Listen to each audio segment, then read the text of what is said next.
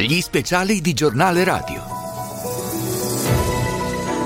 Buongiorno, buongiorno a tutti, eccoci qui, edizione speciale, l'avete sentito dalla nostra sigla di introduzione, gli speciali di giornale radio, io sono Manuela Donghi, bentrovati naturalmente sulla radio libera di informare, siamo pronti per seguire la conferenza stampa di fine anno, dovremmo dire di inizio anno, della Presidente del Consiglio Giorgia Meloni, queste due ore dedicate a ciò che accadrà naturalmente a Montecitorio. E allora fatemi salutare Daniele Biacchessi, il nostro eh, direttore editoriale, buongiorno Daniele.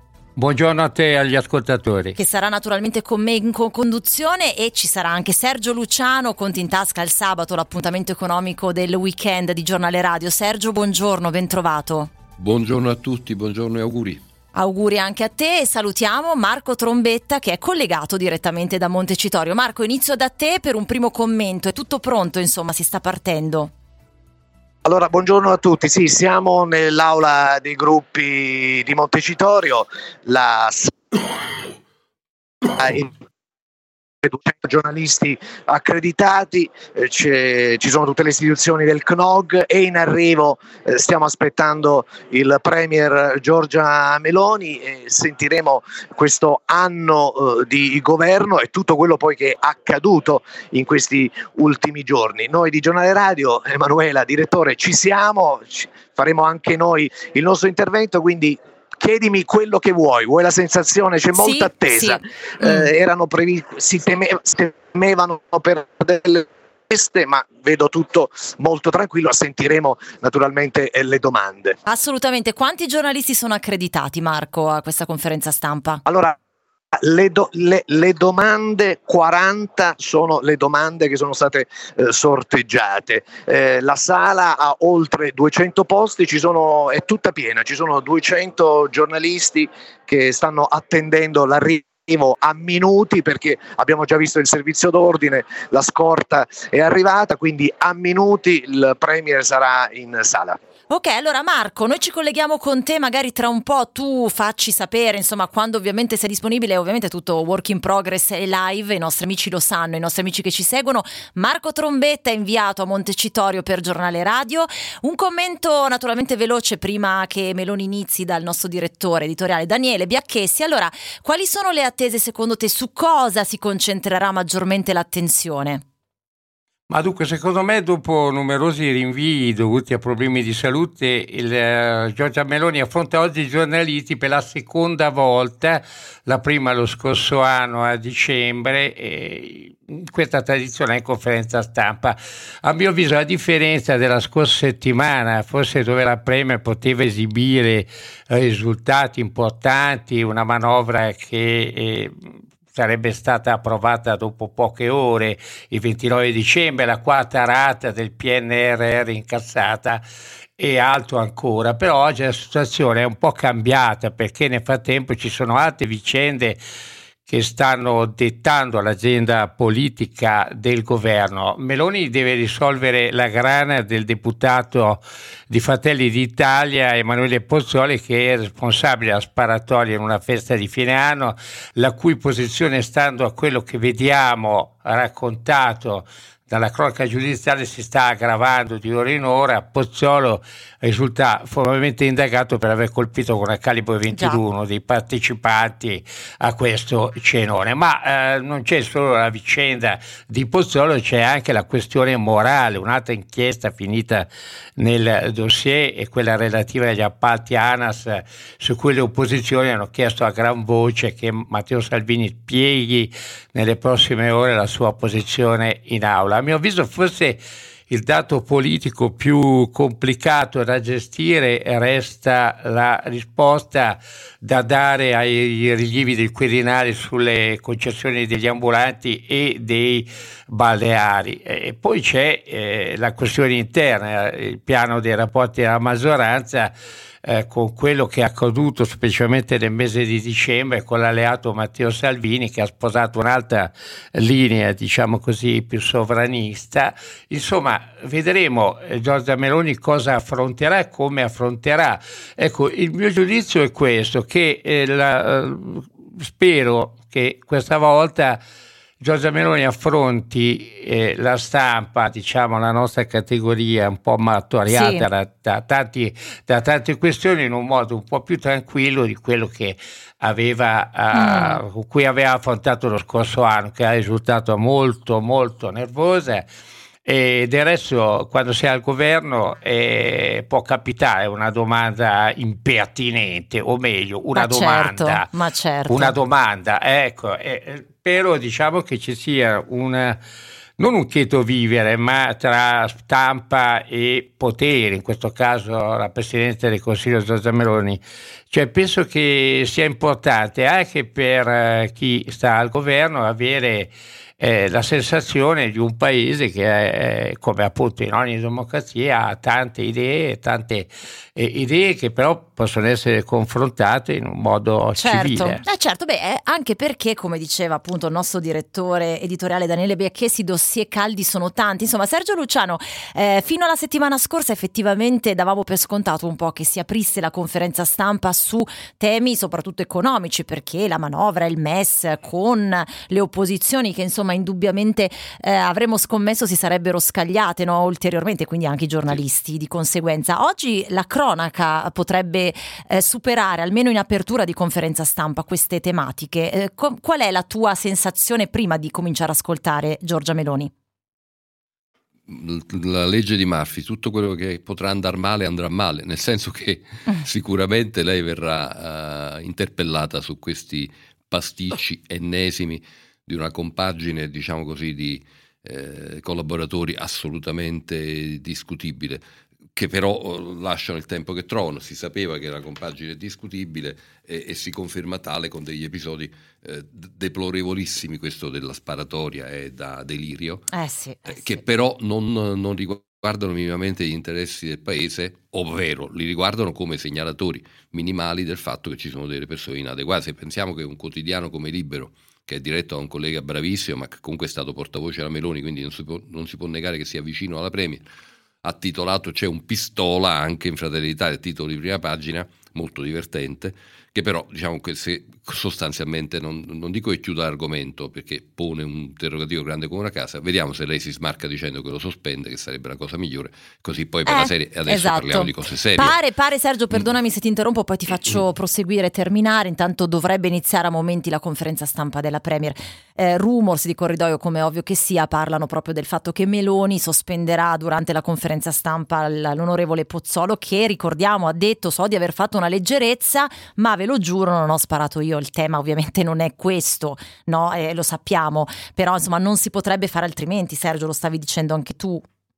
Ah, insomma, poi comunque anche questa difesa non ha sparato lui, peggio mi sento, perché se non ha sparato lui è segno che eh, o, o accaduto quello che lui stesso in un famoso tweet che è stato ripreso in questi giorni eh, escludeva, cioè che una pistola possa sparare da sola, o che qualcun altro abbia avuto possibilità di maneggiare l'arma carica col colpo in canna perché gli ha data lui, eh, eh, oppure deve denunciare una specie di scippo. No, certo, no è una roba certo. che ogni sillaba che aggiunge peggiora la sua, la sua condizione.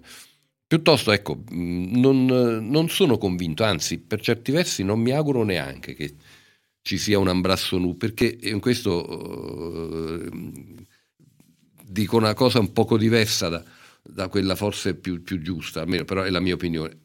Tutto il buonismo delle relazioni. Mi ricordo che quando ero bambino, l'allora segretario del movimento italiano, del movimento sì. sociale italiano, che era l'ex repubblichino Giorgio Almirante, quando veniva interpellato nelle uniche eh, occasioni di confronto con la stampa, che era la tribuna politica, sull'unica rete RAI all'epoca disponibile, c'era poca comunicazione, c'era poca informazione, però c'erano le tribune politiche dove c'erano delle domande cattive. E gli facevano delle domande, diciamo, terrificanti, anche perché eh, era, era facile, insomma, era un repubblichino nostalgico del fascismo dichiarato. Quindi... E lui esordiva sempre dicendo la ringrazio della domanda che mi ha fatto. Era un finissimo oratore, ringraziava tutti di domande che lo, lo classificavano come un farabutto, un delinquente, eccetera, eccetera, e, e, ciò non toglieva tutto il fair play e tutto lo stile, la sostanza del problema sia di quel partito e di quel personaggio, sia della situazione politica di cui di volta in volta si parlava. Quindi un po' di buonismo in meno, un po' di fatti in più nelle risposte, ma anche nelle domande me le augurerei, vedremo. Eh, infatti, vedremo. Direttore Biacchessi, eh, intanto eh, ricordiamo ai nostri amici che se vogliono partecipare c'è sempre il nostro numero di WhatsApp 334 11 11 622, stiamo per eh, ascoltare le parole della Premier Giorgia Meloni. Beh, ci sarà inevitabilmente anche un aggiornamento sulla politica estera con i dossier no, di geopolitica e dei conflitti in corso, Ucraina, Israele, i rischi dell'allargamento del conflitto nell'area e poi anche il tema Europa, no, direttore? Sì, sì, e questo è anche proprio il punto, perché al di là del disegno di legge sulla concorrenza adottato dall'Italia, eh, pochi minuti fa la Commissione europea dice che nella prospettiva del settore degli ambulanti, così come quelle delle concessioni balneari, porterà avanti il dialogo bilaterale su questi due temi con le autorità italiane. Insomma, il portavoce della Commissione europea è rimasto un po' cauto, eh, anche perché i rilievi eh, non giungono dalla Commissione europea. Lo ricordo che i rilievi vengono direttamente dal uh, capo dello Stato, Sergio sì, Mattarella. Sì. Secondo me il punto fosse più delicato per Giorgia Meloni, staremo a vedere se eh, sarà anche la nostra domanda o sarà la domanda di qualche altro uh, collega e sul uh, diciamo è sulla proposta che è qualcosa di più di una proposta mh, del premierato all'italiana che a mio avviso eh, ristringe e anche di molto anzi di moltissimo, il ruolo futuro del Presidente della ecco, Repubblica. Ecco, sta per partire intanto, Mattarella. direttore, perdona. E allora andiamo. Sì, esatto, si è appena seduta Giorgia Meloni e colleghiamoci, intanto salutiamo anche Lorenzo Cappadone in regia che eh, dirigerà un po' l'orchestra in questa mattinata speciale dedicata alla conferenza stampa della Premier. Allora, sentiamo. Sta per partire. Iniziamo. Ecco avete sentito sta sistemando il microfono, ma ha detto iniziamo e allora anche noi siamo pronti per ascoltare speciale con commenti in diretta su Giornale Radio, la radio libera di informare. Buongiorno, Eccola qui. Gentile Presidente, ecco l'introduzione. La ringrazio per essere con noi nel tradizionale appuntamento organizzato dall'Ordine dei giornalisti e dall'Associazione della stampa parlamentare. In questa sala ci sono alcuni banchi vuoti per la prima volta nella storia decennale di questo tradizionale appuntamento, la Federazione Nazionale della Stampa ha inteso disertare per protesta la conferenza stampa. Una protesta che nella sostanza condivido. Ci allarma infatti l'approvazione avvenuta nei giorni scorsi di un emendamento che rischia di far calare il sipario sull'informazione in materia giudiziaria. Ci preoccupano a questo proposito certe espressioni ingiuste e calunniose di alcuni parlamentari. L'Italia da anni è sotto osservazione delle istituzioni europee per l'elevata mole di azioni giudiziarie intimidatorie contro i giornalisti. Per questo chiediamo di ripensare a fondo la riforma della diffamazione in discussione al Senato, una proposta che non disincentiva in maniera seria le liti temerarie e comprime invece, a nostro avviso in maniera ingiustificata, il diritto dei cittadini a un'informazione libera e approfondita. Speriamo che il Parlamento non ripeta l'errore commesso nella scorsa legislatura, quando ha approvato le norme sulla cosiddetta presunzione di innocenza, un principio sacrosanto, che la legge non ha saputo difendere, ma la cui applicazione ha prodotto l'oscuramento di tantissime notizie di cronaca. Per fortuna, recentemente, la Corte di Cassazione, in una chiarissima sentenza, ha difeso e valorizzato il giornalismo d'inchiesta, siamo anche soddisfatti delle recenti modifiche apportate dall'Europa al Media Freedom Act, a tutela dei giornalisti che non possono e non devono essere intercettati mentre svolgono il loro lavoro, come purtroppo è accaduto in Italia e come è stato rivelato pubblicamente nelle settimane scorse. Guardiamo all'Europa, alla Corte europea dei diritti dell'uomo, alla Corte Costituzionale, alla Cassazione, ma dobbiamo prendere atto di essere descritti da alcuni esponenti del ceto politico come speculatori che lucrano sulle disavventure giudiziarie. Quest'anno abbiamo ricordato i 60 anni dell'ordine, non una celebrazione, ma un momento di riflessione sulla storia del giornalismo italiano, sul suo presente e sul suo futuro.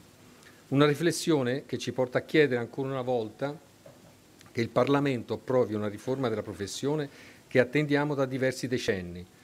Nell'epoca dell'intelligenza artificiale siamo ancora inchiodati a norme pensate e approvate il secolo scorso. Abbiamo presentato la nostra proposta unanime. Speriamo di avere l'ascolto delle istituzioni. Questo governo si è mosso in maniera efficace nel sostegno all'editoria, in particolare nel comparto delle agenzie di stampa. Un'azione importante, ma occorre fare ancora di più. È indispensabile un grande progetto di rilancio dell'industria dell'informazione e agli editori diciamo con chiarezza che la strada del progresso e quella della precarietà si muovono in direzioni opposte. C'è troppo lavoro povero, troppi compensi assomigliano più a un'elemosina che a una retribuzione. A questo proposito voglio esprimere la mia solidarietà ai colleghi e alle colleghe dell'agenzia Dire per la difficile situazione in cui si trovano tra licenziamenti e sospensioni. Con l'avvento dell'intelligenza artificiale l'Italia deve scegliere se accettare di essere tagliata fuori dal grande mercato internazionale della cultura e dell'informazione o cercare di riguadagnare un ruolo in quell'ambito nel quale si produrrà e si distribuirà una fetta rilevante della ricchezza planetaria. Per farlo occorre un'alleanza di tutti i soggetti in campo, governo, Parlamento, autorità regolatorie, editori, nuove professionalità, giornalisti. Noi ci siamo, ma occorre fare prestissimo. Del resto, anche editori e giornalisti sono chiamati in causa in una vicenda che, come ha ricordato il Presidente della Repubblica, mette in gioco il futuro della democrazia. Dobbiamo adottare una seria autoregolamentazione a partire dalla trasparenza in materia di intelligenza artificiale. I nostri lettori, i nostri ascoltatori devono sapere se e in quale proporzione i nostri contenuti sono costruiti con l'ausilio dell'intelligenza artificiale. Trasparenza e tracciabilità dei contenuti, oltre a responsabilità e deontologia, devono rappresentare i caratteri che ci distinguono rispetto a quanto viene immesso in rete sotto forma di sedicente informazione. Gentile Presidente, in questi decenni i giornalisti non hanno esitato a rischiare la vita e talvolta a perderla per raccontare i delitti di mafia, i soprusi, le violenze, i crimini di guerra, gli stermini. Testimoni scomodi e poco amati, spesso divenuti bersaglio nei momenti di forte tensione sociale e negli scenari di guerra, anche se qualcuno oggi cerca di dimenticarlo o sottovalutarlo. Questa è la nostra storia storia di cui siamo orgogliosi. Queste sono le nostre radici innervate nei valori della Costituzione e ispirate ai principi internazionali che ci richiamano come cittadini e come giornalisti a operare in difesa della libertà e nel rispetto dei diritti umani contro ogni discriminazione. Grazie.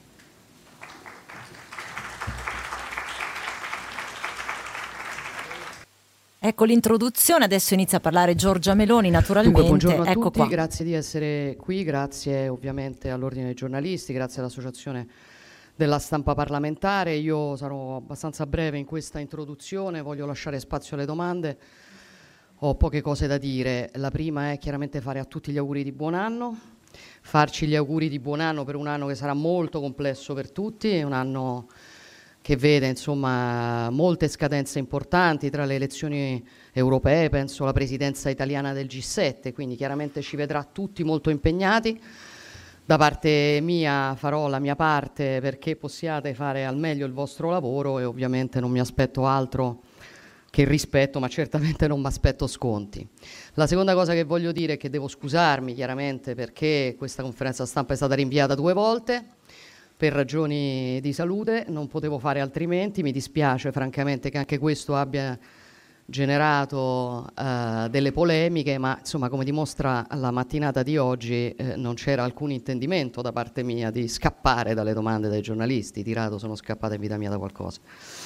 Credo di eh, diciamo, dovere una risposta su questo tema della protesta della Federazione Nazionale della Stampa, della cosiddetta legge Bavaglio, però io penso, Presidente, che lei sappia che eh, questa norma è frutto eh, di un uh, emendamento parlamentare che arriva tra l'altro dall'esponente di un partito uh, dell'opposizione, sul quale certamente c'è stato un parere favorevole del governo, ma non è un'iniziativa del governo e questo lo dico per dire anche alla Federazione Nazionale della Stampa che la manifestazione sotto Palazzo Chigi per una iniziativa che non è del governo So, probabilmente la manifestazione avrebbe dovuto tenersi di fronte al Parlamento, perché è il Parlamento che si è assunto questa responsabilità.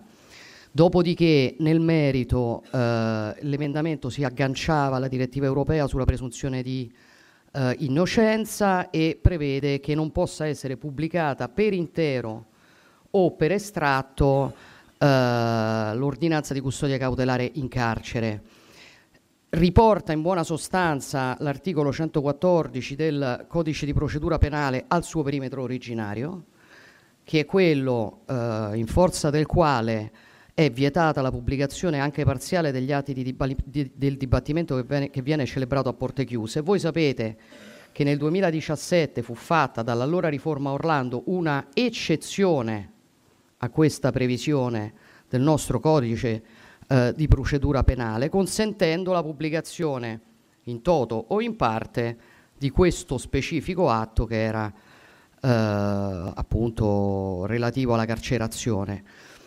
E questo non toglie dal mio punto di vista il diritto al giornalista di informare, perché rimane il diritto del giornalista a conoscere quell'atto e a poterne riportare le notizie che sono importanti per informare i cittadini.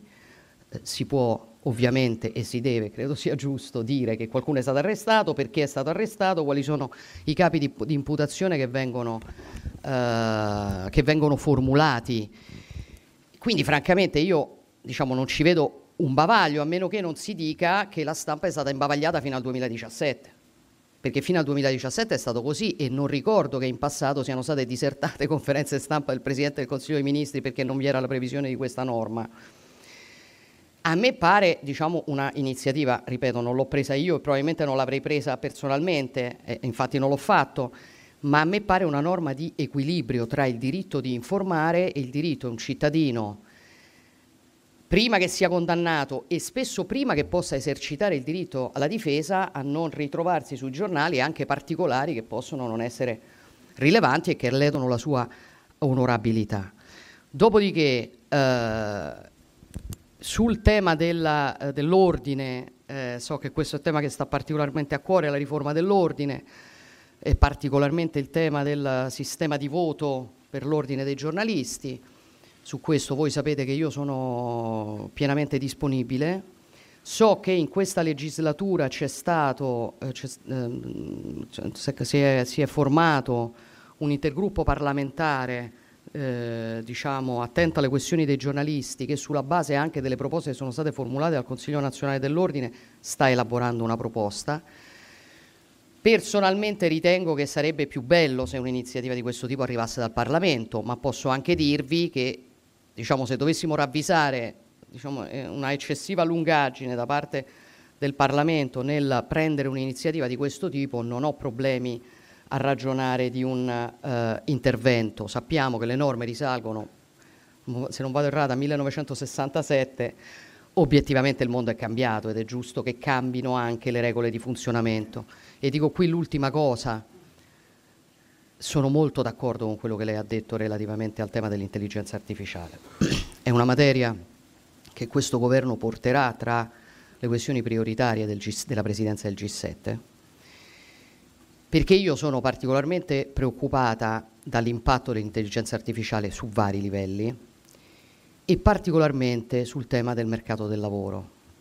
Cioè noi siamo abituati, siamo sempre stati abituati a un mondo nel quale diciamo il progresso no, lavorava per ottimizzare le competenze umane. Però in passato noi abbiamo sempre conosciuto una diciamo, sostituzione di lavoro che era fisica prevalentemente e che quindi co- consentiva a, a, alle persone di concentrarsi su lavori più profilati, no? cioè su lavori di concetto, su lavori di organizzazione. Oggi noi ci troviamo di fronte a una rivoluzione che è completamente diversa, nella quale è l'intelletto che rischia di essere sostituito e questo vuol dire che l'impatto che l'intelligenza artificiale può avere nel mercato del lavoro riguarda anche lavori di alto eh, eh, diciamo così, profilo, e rischiamo un impatto devastante nel quale noi avremo un mercato del lavoro che vedrà sempre meno persone necessarie. Credo che sia una valutazione che va fatta seriamente. Non so dirle se siamo ancora in tempo, perché vedo diciamo, la velocità con la quale corre il progresso e vedo i tempi delle decisioni della politica, particolarmente a livello multilaterale. Queste sono decisioni che vanno prese per essere efficaci a livello globale e mi preoccupa molto. Ma noi organizzeremo eh, un focus molto preciso sul tema dell'intelligenza artificiale al G7 e prima ancora del G7 dei leader, che come sapete si terrà in giugno, io voglio fare, e sto già lavorando, a un'iniziativa specifica sul tema dell'impatto dell'intelligenza artificiale sul mercato del lavoro. Chiaramente è materia che vi riguarda e che vi interessa perché è una di quelle professionalità sulle quali noi non ci stiamo rendendo conto che l'intelligenza artificiale rischia, mentre il progresso finora ha impattato positivamente aiutandoci a lavorare meglio, oggi rischiamo di fatto una sostituzione. E quindi su questo confido che si possa magari lavorare e ragionare insieme. Mi fermo perché ho detto sarei stata breve e poi non l'ho fatto. Prego. E allora, dopo Grazie questa mille, introduzione, Presidente. sentiamo le domande. Partiranno i giornalisti appunto domande, accreditati e ascoltiamone una, e poi magari tra un po' un commento del nostro direttore Daniele Biacchesi, Sergio Luciano. Poi ci collegheremo nuovamente con il nostro Marco Trombetta che è presente in sala.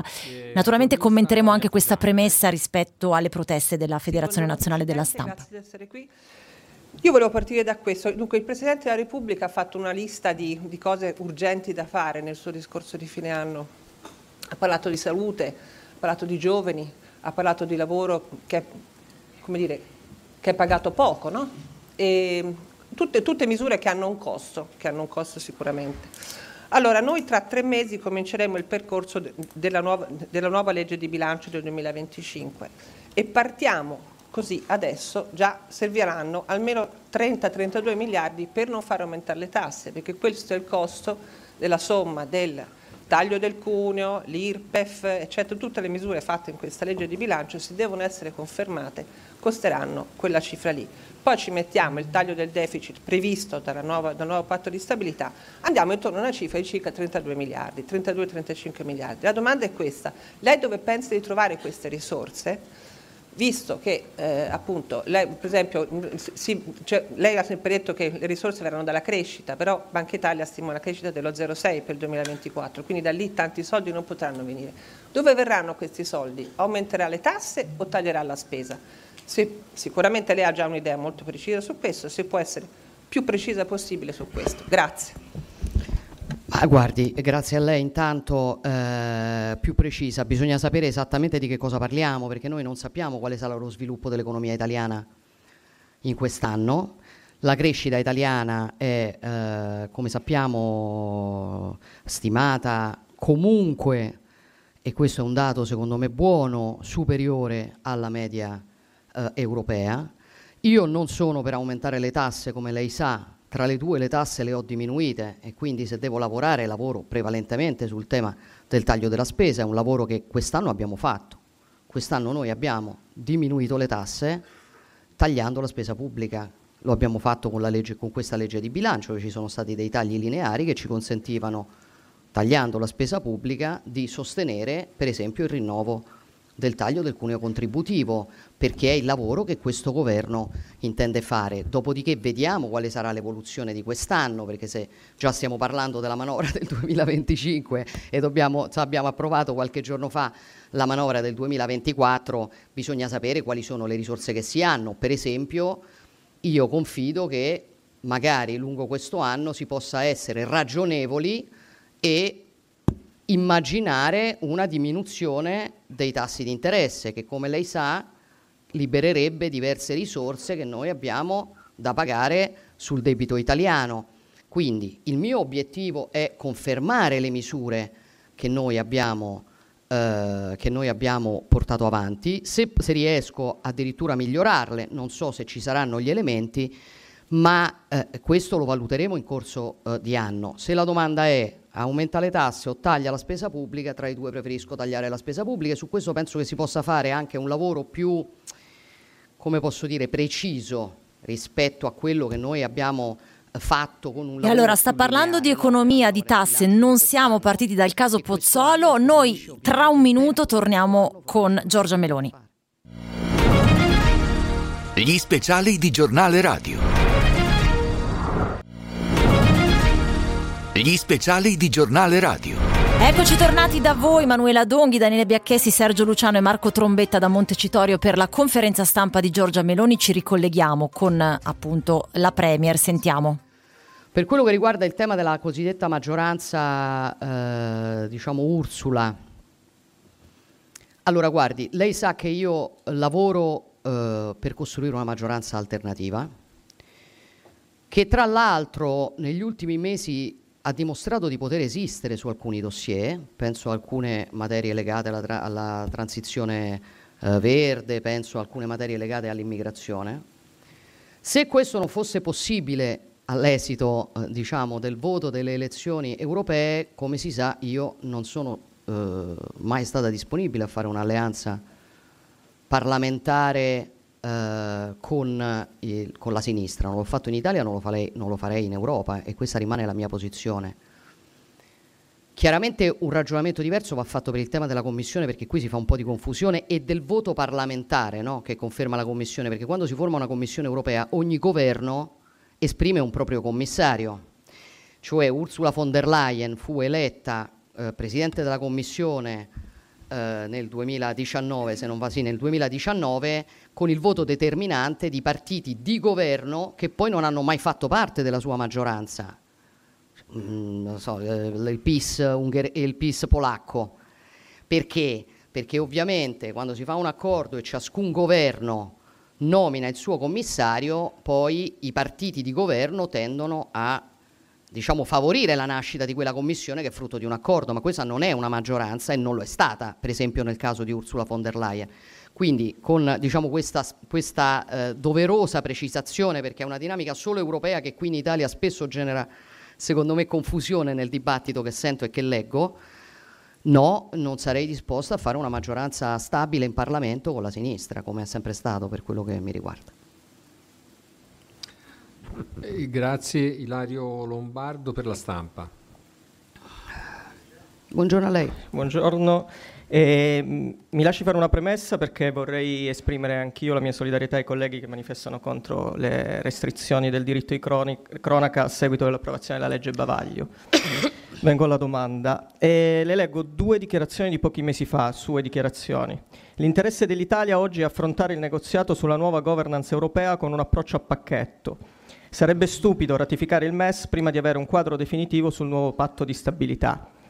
Avendo lei spesso eh, rivendicato di essere una persona coerente, eh, dobbiamo dedurre da queste dichiarazioni che quindi non siete soddisfatti del patto di, del, del patto di stabilità europeo.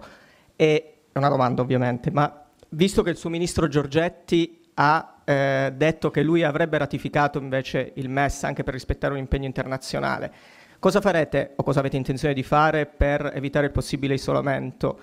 E, mm, proporrete una modifica della riforma in Europa oppure riproporrete il testo in Italia, in Parlamento, magari tra qualche mese dopo le europee? Grazie.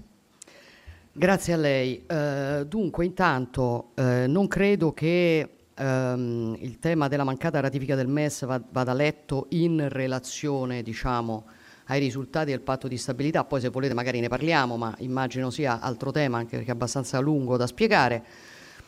Io sono soddisfatta a condizioni date dell'accordo che abbiamo fatto sul patto di stabilità. Chiaramente non è il patto di stabilità che avrei voluto io. Quello che emerge dal dibattito sul, eh, e dall'accordo sul patto di stabilità è che diciamo, in Europa non c'è questo superiore interesse comune, no, ci sono nazioni che chiaramente valutano quello che è meglio per il loro interesse e si cerca una sintesi tra questi interessi. Ora, chiaramente di fronte a eh, questa idea che emerge sarebbe stato molto difficile per me diciamo impormi sul Parlamento in nome di un superiore interesse. Quindi quello che io potevo fare e che ho fatto è stato rimettermi all'aula, cioè il governo nella ratifica del MES si è rimesso all'Aula. E il MES è stato bocciato, cioè la, la, la modifica del trattato è stata bocciata. Perché? Perché non c'è mai stata una maggioranza in Parlamento per ratificare la modifica di un trattato che qualcuno ha sottoscritto. E io credo che questo sia il problema che bisogna valutare, no? Cioè perché l'ex governo Conte ha sottoscritto la modifica di un trattato quando sapeva che non c'era una maggioranza in Parlamento per approvarlo, perché è questo che ha messo l'Italia in una posizione oggettivamente di difficoltà. E non potrebbe essere diversamente perché si sa come la pensavano diciamo, i partiti, eh, la maggioranza dei partiti di come la pensava la maggioranza dei partiti di centrodestra e il Movimento 5 Stelle ha sempre dichiarato, anzi ha dichiarato di essere stato sempre contrario e infatti ha votato contro la ratifica della, della, uh, della, della modifica del trattato. Quindi io penso che sia stato un errore sottoscrivere la modifica del trattato perché questo ha creato una situazione sapendo, difficile, sapendo che non c'era una maggioranza in Parlamento. Allora, forse possiamo un breve commento da parte del direttore Biacchese di Sergio Luciano, sta parlando di messa. Direttore, ti aspettavi questo inizio o appunto le premesse erano diverse? Un breve commento.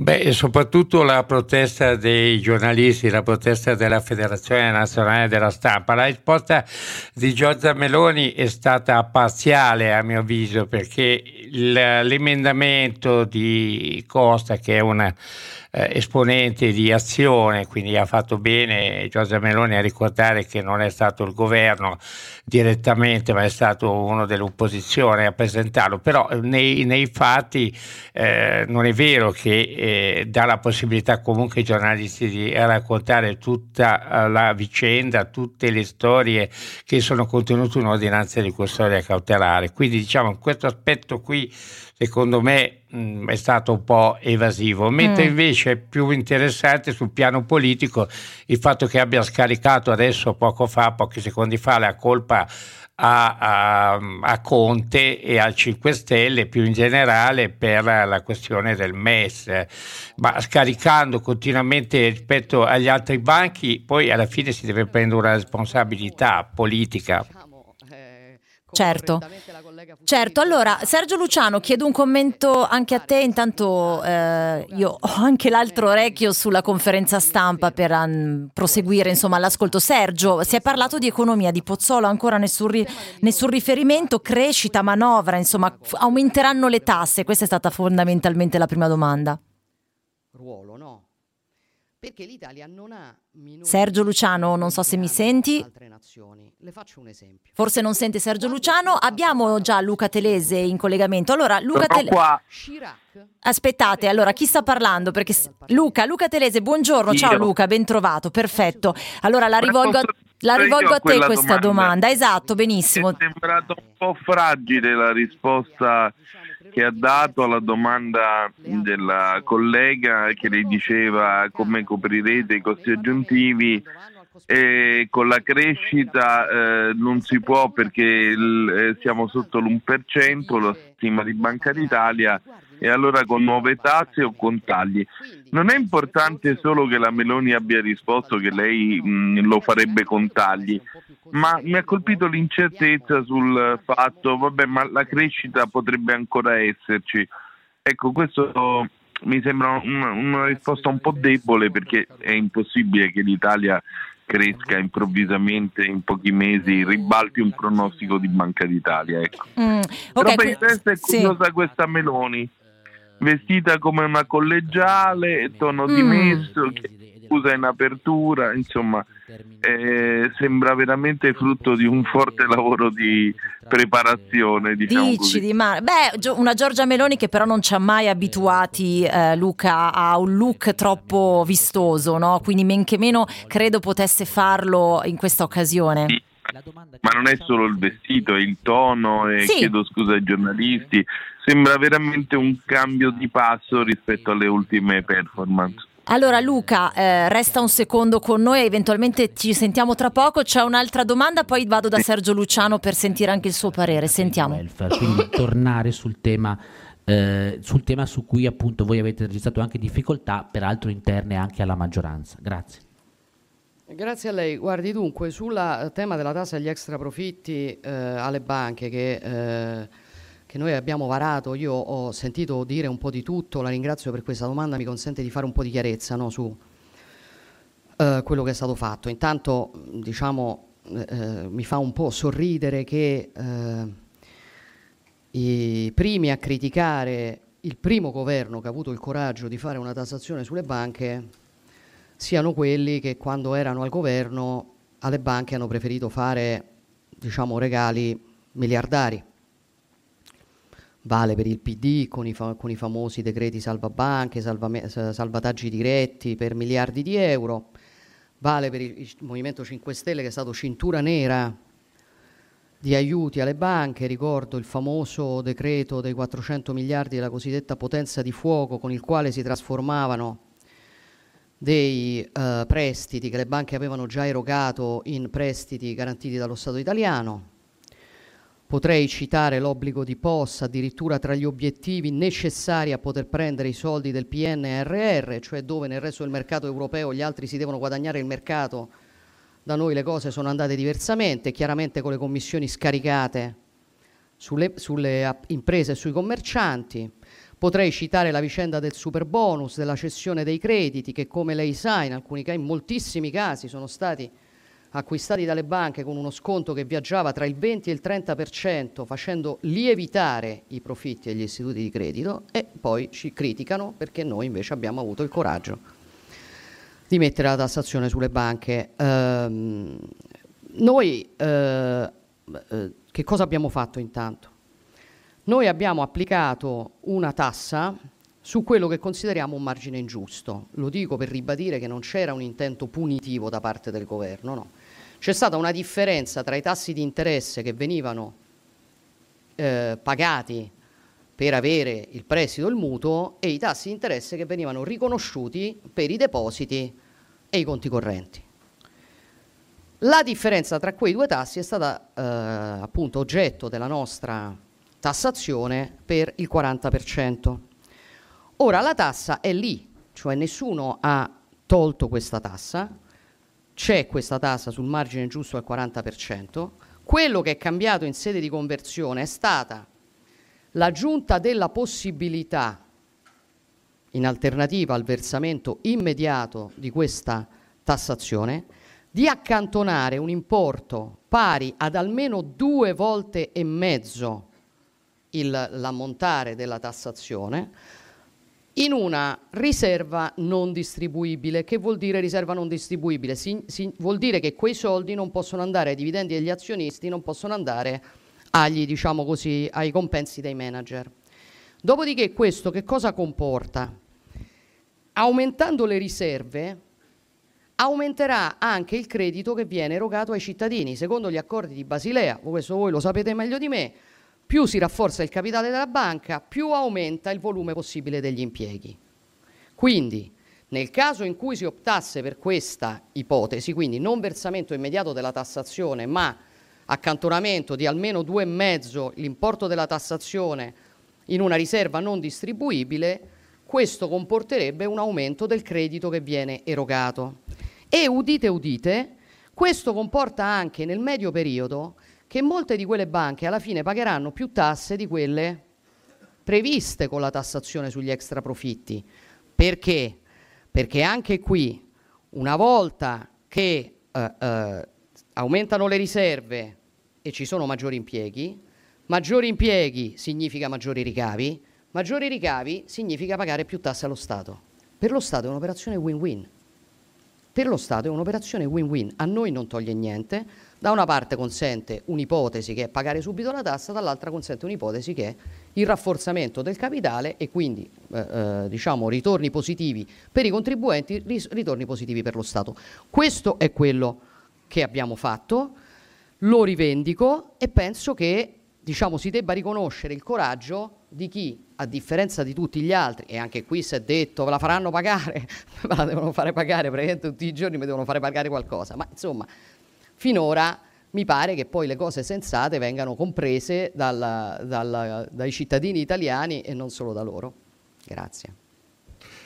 Eh, grazie Massimo Leoni per SkyTG 24. Sì, buongiorno Presidente, mm, buongiorno. parlo un po' di noi a SkyTG 24, siamo da sempre un po' la casa del confronto, no? come sa ci candidiamo sempre ad ospitarli.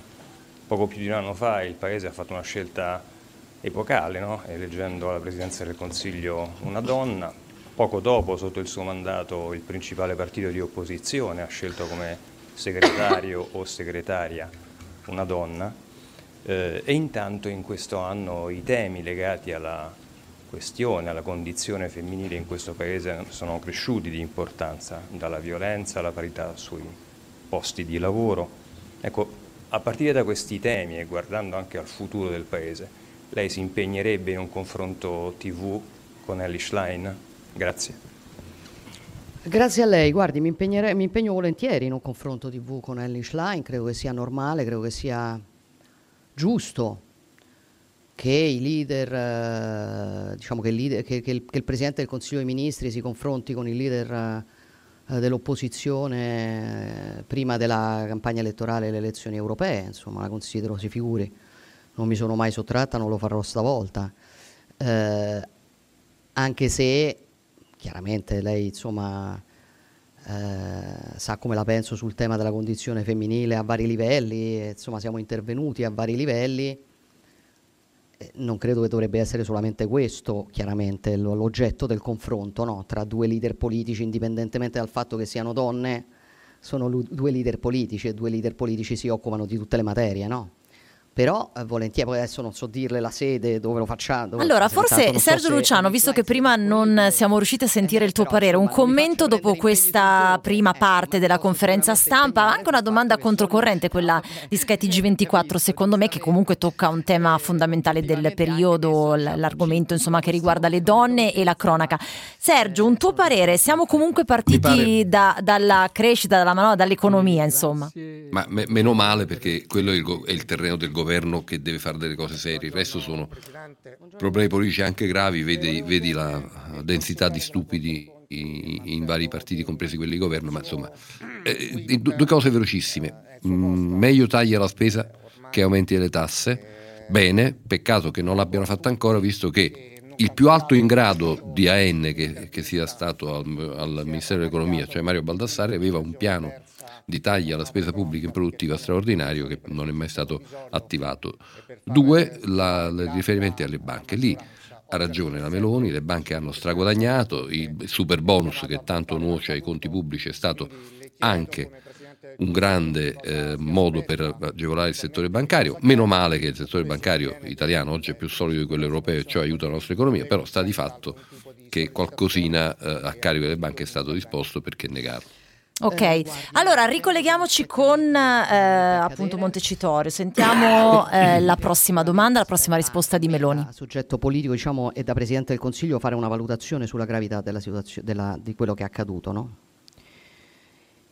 E guardi, la voglio fare soprattutto dal, dal punto di vista politico, perché quello che io considero più grave di questa vicenda non è il fatto in sé, che pure diciamo lo sarebbe, perché avere un magistrato della Corte dei Conti, cioè una persona che in teoria come eh, eh, diciamo incarico a quello di mettere in sicurezza i conti della Repubblica, che spera che l'Italia vada in esercizio provvisorio per ragioni politiche con tutte le conseguenze che questo avrebbe sui conti de- de- della nazione, oggettivamente no. Cioè, un po' di, eh, di preoccupazione la mette, come posso dire.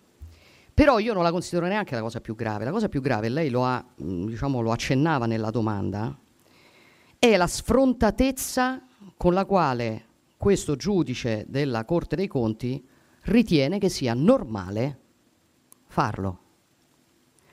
Perché questo ci dice qualcosa. L'altra cosa che a me ha, ha, ha colpito molto è che non ci sia stato nessuno a sinistra a dire due parole su questo tema. Paolo Gentiloni che ha nominato questo, questo giudice, Ellie Schlein, lo dico anche perché insomma, io vengo chiamata in causa su qualunque cosa ogni giorno. Nessuno ha ritenuto di dire una parola. Sa perché? Temo. Perché se chi ha nominato questo giudice dicesse che è sbagliato quando si svolge e si ricopre un incarico super partes non svolgerlo da militante politico, darebbe un segnale molto diverso da quello che ha voluto dare in questi anni, che invece era l'esatto contrario. Immaginare che le persone di nomina politica, anche se nominate in incarichi super partes, dovessero comportarsi da militanti politici. È questo che mi fa paura, che si consideri normale perché questa è la mentalità che ha devastato le istituzioni della Repubblica ed è una mentalità che io combatto, questo sì. Non è nel mio interesse sostituire un sistema di potere fatto di militanti in ruoli che dovrebbero garantire tutti con un altrettanto, diciamo, distinto e contrapposto sistema di potere fatto di militanti di un altro partito che eh, utilizzano i ruoli per fare altro da quello che devono fare. Questo è il tema che secondo me racconta questa vicenda, al di là del caso specifico, al di là di quello che deciderà lo, eh, la, la, eh, la, la, riunione di oggi, non sta a me dirlo e non, non ho niente da chiedere. Ho da chiedere alla sinistra se sia normale che persone nominate dalla sinistra in incarichi che devono essere super partes si, pro, si, si, comportino da militanti politici. Su questo chiaramente mi attendo una risposta da parte di Ellie Schlein, quindi del segretario del Partito Democratico e magari anche di chi ha nominato questa persona. Eh, grazie eh, per Associated Press, Paolo Santalucia.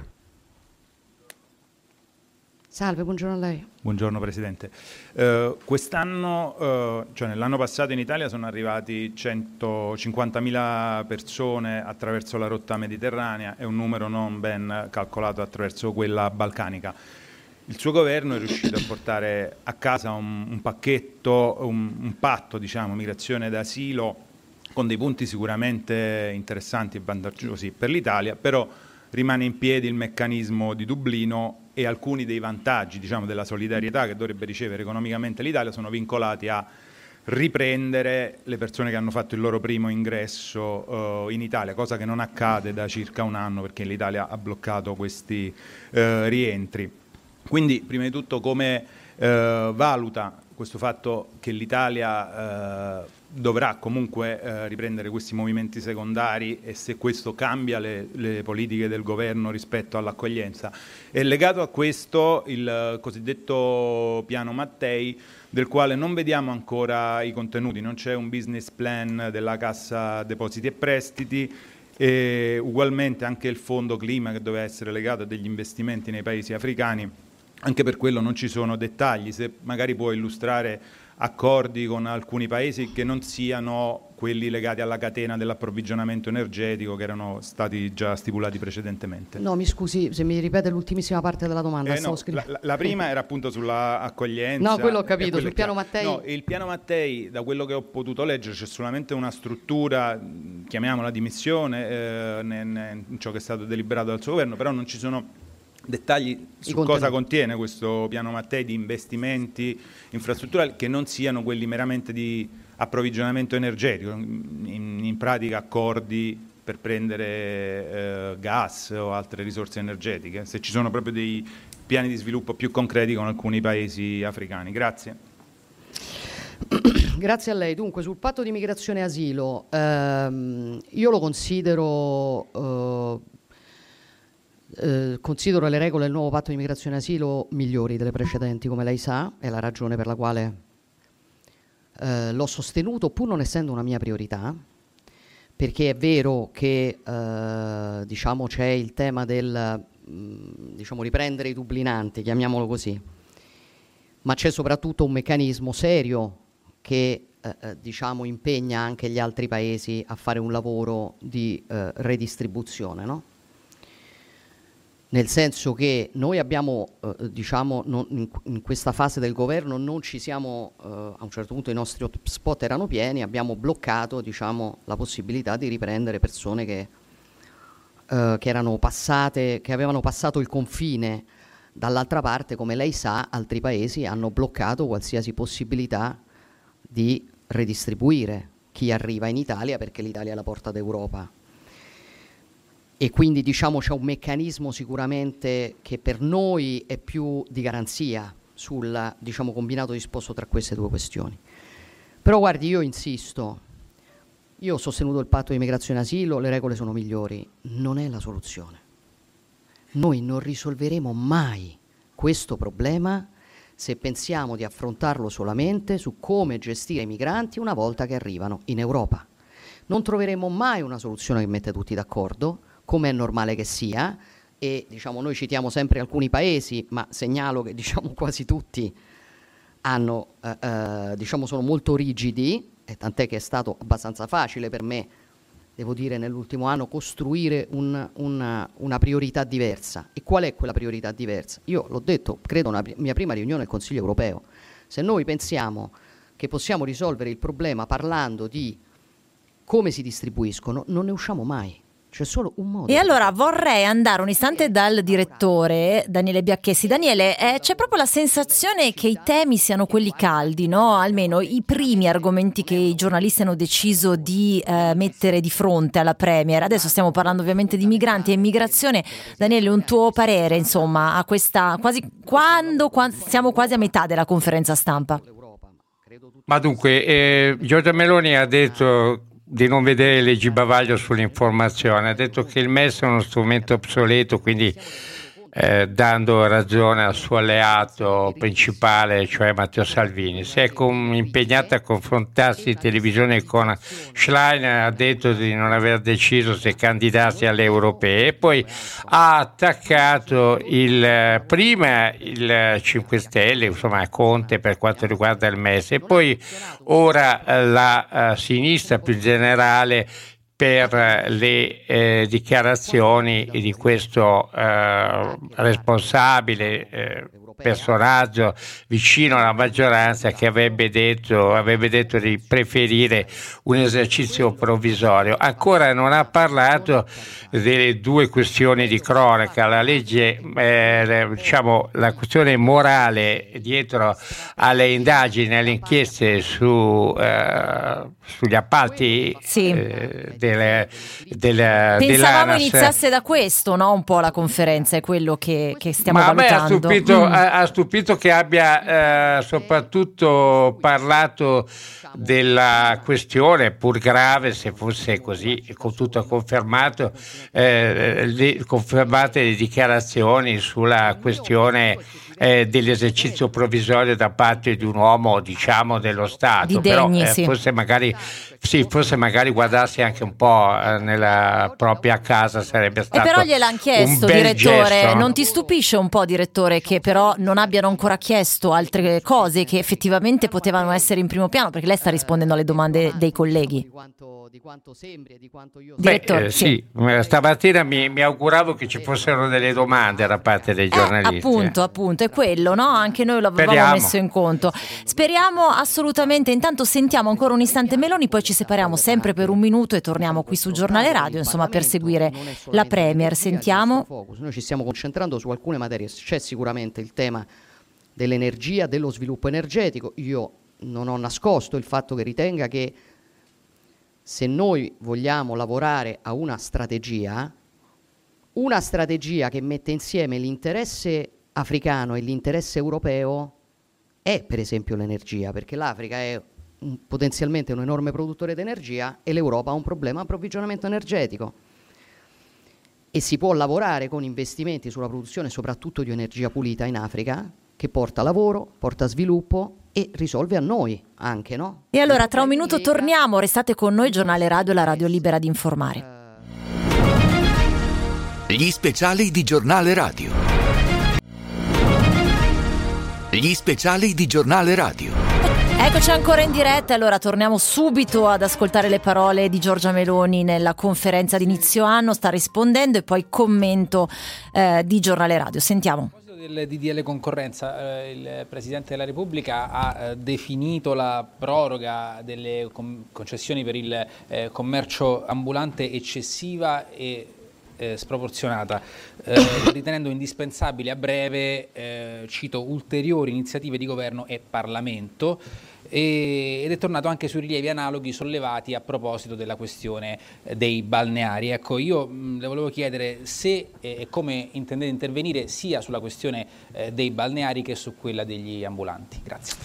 Grazie a lei. Ah, dunque, guardi, eh, ovviamente io ho letto con grande attenzione la lettera del Presidente Mattarella per quello che riguarda eh, diciamo, il tema del rinnovo delle concessioni ambulanti.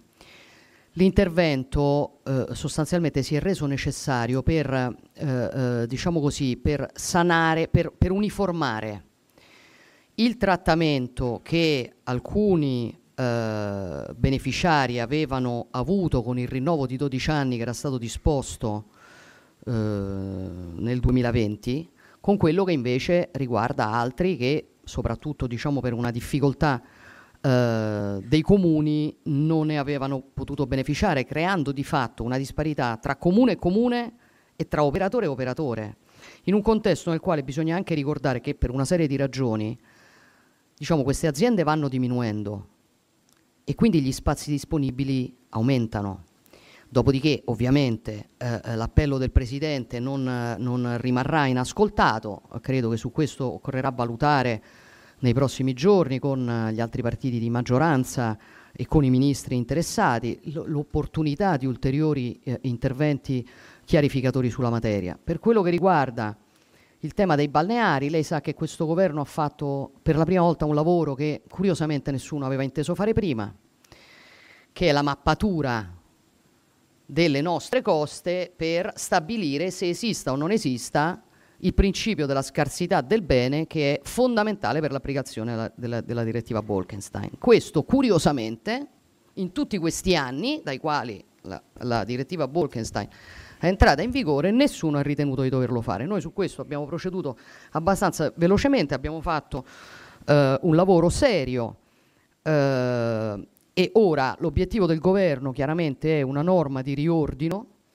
che ci consenta eh, intanto di mettere ordine alla giungla no, di, poi, di interventi, pronunciamenti che si sono susseguiti, che necessita ovviamente di un confronto con la Commissione europeo, europea per arrivare al duplice obiettivo, da una parte di scongiurare la procedura di infrazione e dall'altra di dare certezza agli operatori che è sempre stata una delle nostre priorità. E quindi questo adesso è il lavoro che noi stiamo facendo e che eh, eh, riteniamo sia a questo punto diventato molto importante perché c'è obiettivamente una difficoltà sia per gli operatori che non hanno certezza sul loro futuro, sia anche per gli enti che devono poi applicare delle norme che non sono chiare a partire dai comuni che hanno oggettivamente delle difficoltà che ci segnalano continuamente, quindi è oggetto del lavoro delle prossime settimane.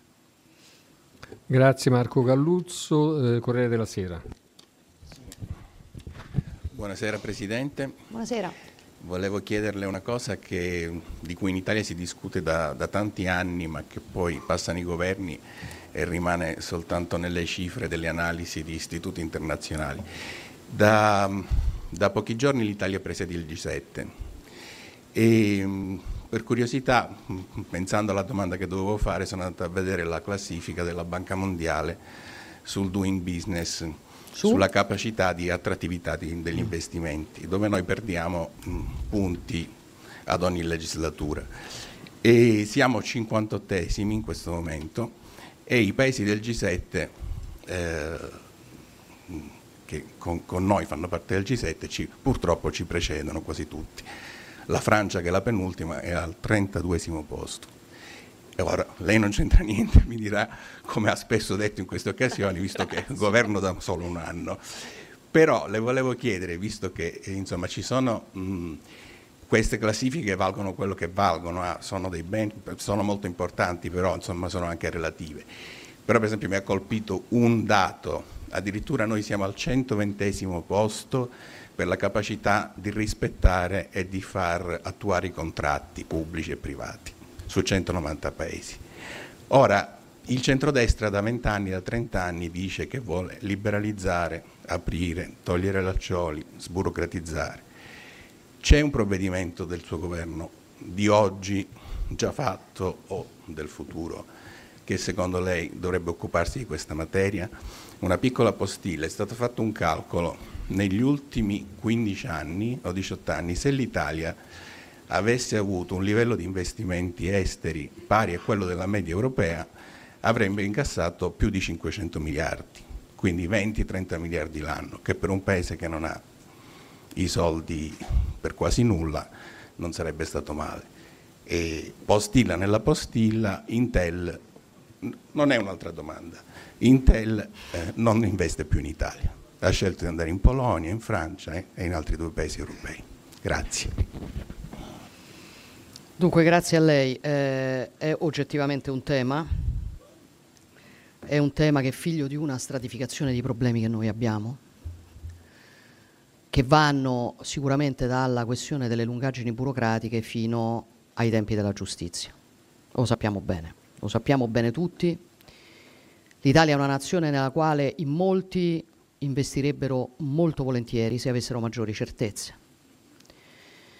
Eh, io penso che queste siano due riforme che servono, cioè la riforma della burocrazia e la riforma della giustizia, e le considero due delle mie priorità per il prossimo anno. Perché guardi, vado in giro per il mondo eh, a parlare con tutti e mi rendo conto di quanta voglia d'Italia ci sia di quanto rispetto, di quanta attenzione, di, quanta, di quanto potenziale inespresso noi abbiamo. Non è facile, perché lei sa anche che in questa nazione, quando ci, si cerca diciamo, no, di mettere mano ad alcuni ambiti, le, lo, le, opposizioni, non in questo caso le opposizioni politiche, ma insomma lo, le opposizioni si fanno sentire, ma penso che se non ha il coraggio di provarci un governo che ha diciamo, la maggioranza che noi vantiamo, insomma la, si spera stabilità che eh, in molti ci riconoscono, davvero insomma, ci sarà poca speranza di fare, eh, di fare di più. Dopodiché ci sono diversi investimenti sui quali stiamo cercando di lavorare, penso al tema diciamo, dei semiconduttori, caso che lei citava, insomma, il caso di Intel, e sicuramente dare dei segnali, come noi da una parte abbiamo dato un segnale di attenzione no, al mondo della produzione, cioè attenzione, uno dei messaggi che per me era importante dare in questo anno e che abbiamo dato è che non c'è un governo diciamo ostile no, a chi produce, anzi lei ricorderà non disturbare chi vuole fare, no? è stato uno dei miei slogan, io la penso davvero così, penso che ci debba essere uno Stato che controlla ma non uno Stato oppressivo, penso che debba esserci uno Stato che si mette al fianco di chi produce, di chi investe, di chi crea ricchezza, di chi crea posti di lavoro. Non è stato sempre così, eh? Perché noi spesso abbiamo dato l'immagine di essere invece uno Stato, diciamo, eh, eh, forte con i deboli, deboli con i forti, ostile delle volte, no? a, a, a, chi creava ricchezza, a chi produceva posti di lavoro. Non è la, la mia mentalità, non è la nostra mentalità. Credo che questo segnale sia arrivato ed è già un elemento interessante e penso che alcuni segnali che arrivano anche dall'economia poi rispondano no, a questo, pur nella condizione economica difficile nella quale ci troviamo, però sicuramente c'è, di più da fare su questo e penso che, ripeto, burocrazia e giustizia siano due di quelle cose sulle quali bisogna avere il coraggio e io vorrei farlo quest'anno di mettere le mani in maniera, cioè le mani insomma di, di, di riformare in maniera seria per dare il segnale anche qui che l'Italia non vuole più essere fanalino di coda degli investimenti esteri. Grazie, cortesemente domande sintetiche. E, Ariela Fiattelli, Shalom. Buongiorno Presidente. Buongiorno a lei. Il 27 gennaio sarà il giorno della memoria e oggi viviamo in Italia, in Europa e in altri paesi una forte recrudescenza di eh, antisemitismo che si manifesta sotto varie forme che lei Presidente ha più volte condannato. E, ehm, cosa sta facendo il governo e quali sono gli strumenti concreti per combattere questa piaga? Dunque, grazie. Uh, intanto voglio dirle questo, a me colpisce moltissimo, l'ho già detto, ma vale la pena sempre ribadirlo, che per paradosso le immagini atroci che noi abbiamo visto lo scorso 7 ottobre eh, degli attacchi di Hamas su civili inermi abbiano prodo- prodotto una recrudescenza di antisemitismo in tutto l'Occidente. Credo che questa sia una riflessione che bisogna fare perché vuol dire che covava sotto la cenere. Vuol dire che forse noi non abbiamo, eh, come posso dire, abbiamo sottovalutato soprattutto le forme contemporanee di antisemitismo che sono quella, per esempio, mascherata da critica verso Israele, così come quella legata al certo fondamentalismo islamico. E guardi, lo dico oggi perché l'ho detto ieri. Quando fu votata, per esempio, la commissione Segre, che era una commissione sull'antisemitismo, noi abbiamo presentato degli emendamenti, chiedendo che si fosse più chiari, per esempio, chiedendo che si potesse citare il diritto di Israele a esistere e non furono approvati per calcolo politico. Poi per questo noi ci astenemmo sulla commissione e fummo noi, diciamo, tacciati di antisemitismo. No? Però poi i nodi vengono al pettine quindi forse una valutazione, una riflessione seria su il fatto che delle volte si è messa un po' la testa sotto la sabbia vale la pena di farlo. Dopodiché quello che noi abbiamo fatto in questo momento, intanto come sa, eh, anzi le, le, le, le, do una notizia perché lei sa che eh, il prefetto Pecoraro si è dimesso per ragioni personali dal suo incarico che riguarda questa materia e noi siamo in procinto di nominare il generale Angelo Santo, che è già stato capo del ROS, una persona generale molto autorevole, a occuparsi di questa materia. Sul piano della sicurezza e allora forse possiamo rientrare un istante in studio per un commento veloce. Come state sentendo, stiamo seguendo con il nostro speciale la conferenza stampa di Giorgia Meloni della Premier. Io sono Manuela Donghi, con me il direttore Daniele Biacchesi, Sergio Luciano. Poi ci collegheremo anche con il nostro inviato Marco Trombetta, in attesa peraltro di sentire anche la sua domanda fatta proprio per Giornale Radio in esclusiva. Allora, un giro veloce, Daniele Biacchesi e poi Sergio Luciano. Le vostre sensazioni. Daniele, io ho l'impressione che insomma lo diceva anche Luca Telese poco fa, Giorgia Meloni si sia proprio messa in un'impostazione, la definisco un po' sottotono, ma sicuramente un po' di difesa, non di attacco, ehm, ma anche i giornalisti mi sembrano abbastanza tranquilli, che ne pensi? Beh, fino adesso è andata così, li ha affrontati in questa conferenza stampa che è stata rinviata due volte eh, dicendo di essere impegnata in un anno importante con elezioni europee, presidenza italiana del G7, ha detto no, eh, non c'è nessun bavaglio alla stampa, ha chiesto la riduzione dei tassi della BCE, disponibile al confronto con la Schlein, ha martellato sulla questione degni eh, anche se poi ha detto di essere a confronto con la leader del PD Eli Schlein eh, quando chiede alla sinistra se sia normale che persone nominate per incarichi super partes si comportino da militanti politici. Mm. Ripeto che ad un'ora e un quarto dell'inizio della conferenza stampa non ci sono state al momento tre, almeno tre domande eh, chiave sulla cronaca. D'accordo, per, sì. per quanto riguarda il DDL concorrenza concorrenza eh, dicendo una frase importante, ma del resto non poteva sottrarsi che eh, il, i rilievi del Quirinale non saranno rimasti, non rimarranno inascoltati. Però diciamo, stiamo a vedere. Esatto, stiamo a vedere. Sentiamo questa domanda su cosa eh, punta e poi vado ancora da Sergio Luciano. E se sì, se prevedete di ehm, fare delle operazioni a vantaggio dei piccoli risparmiatori che comunque in passato hanno eh, mostrato di apprezzare decisamente il collocamento di azioni di società eh, pubbliche o se invece vi eh, rivolgerete, come è stato fatto recentemente per MPS, agli investitori istituzionali. Grazie. Grazie a lei. Dunque, intanto come lei ha ricordato nella NADEF noi abbiamo stabilito l'obiettivo di 20 miliardi di privatizzazioni nel triennio 24-26, vuol dire in buona sostanza un punto di PIL in tre anni. Eh, voglio però anche dirle che l'impostazione mia e di questo governo in tema di privatizzazioni è lontana anni luce da quello che delle volte abbiamo visto accadere in passato, dove per privatizzazioni si intendevano regali miliardari a eh, diciamo fortunati imprenditori ben inseriti. Non è questa la mia idea di cosa eh, si intenda per privatizzazioni. La mia idea di cosa si intende per privatizzazione è ridurre la presenza dello Stato dove la presenza dello Stato non è necessaria eh, e eh, diciamo, riaffermare la presenza dello Stato dove invece la presenza dello Stato è necessaria.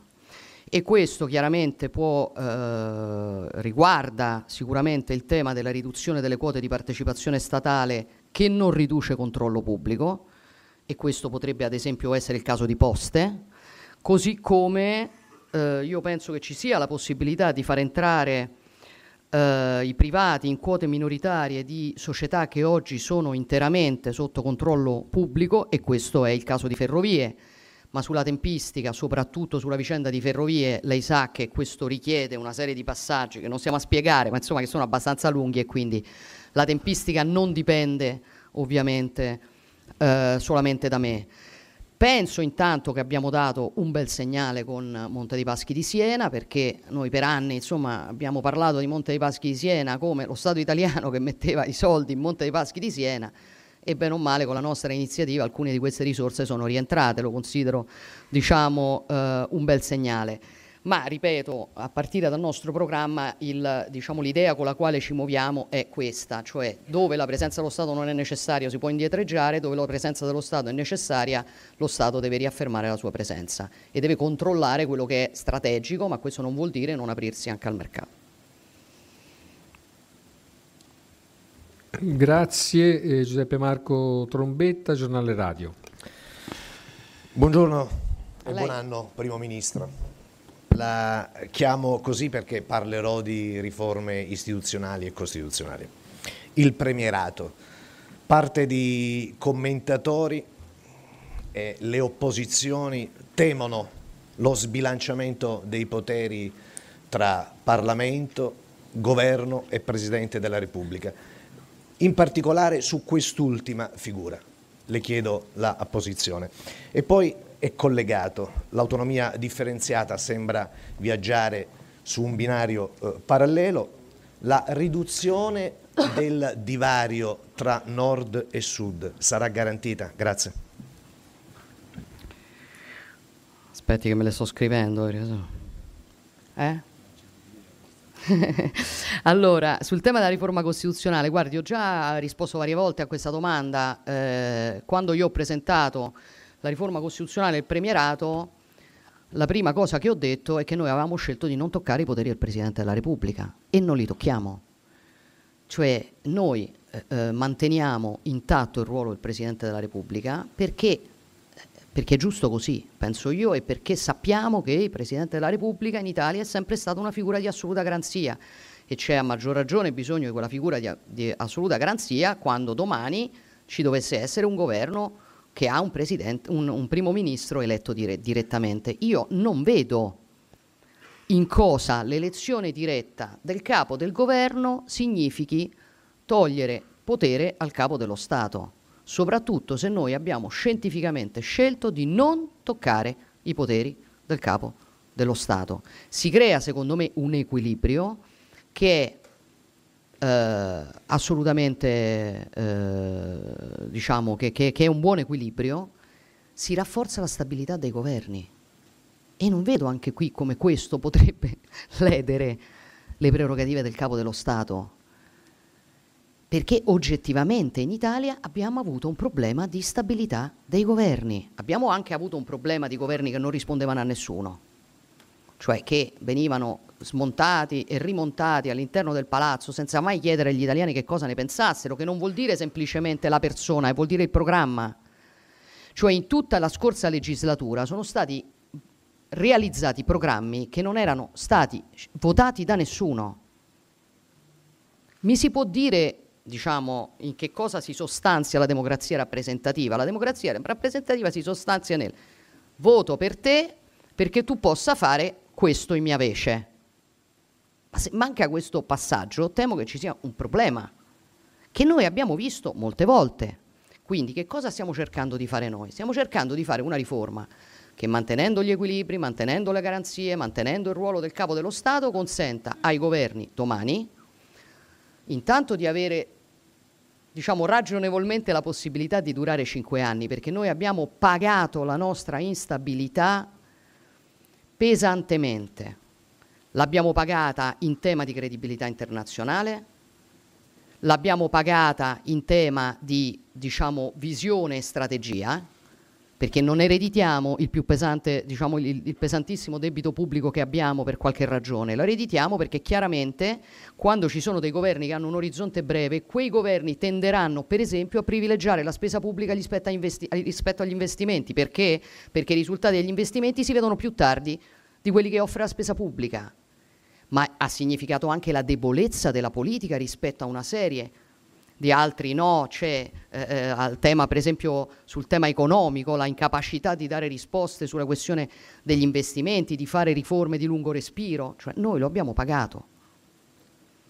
Ora io potrei non pormi il problema perché, diciamo, ragionevolmente potrei essere un presidente del Consiglio, facendo i debiti, diciamo, scongiuri, no? Più longevo di qualcuno dei miei predecessori. Però che senso ha? Quando hai l'opportunità di una maggioranza e di una stabilità, non porti il problema di che cosa accadrà dopo di te. Ah, io penso che questa sia una delle riforme più importanti che si possono regalare all'Ita- all'Italia.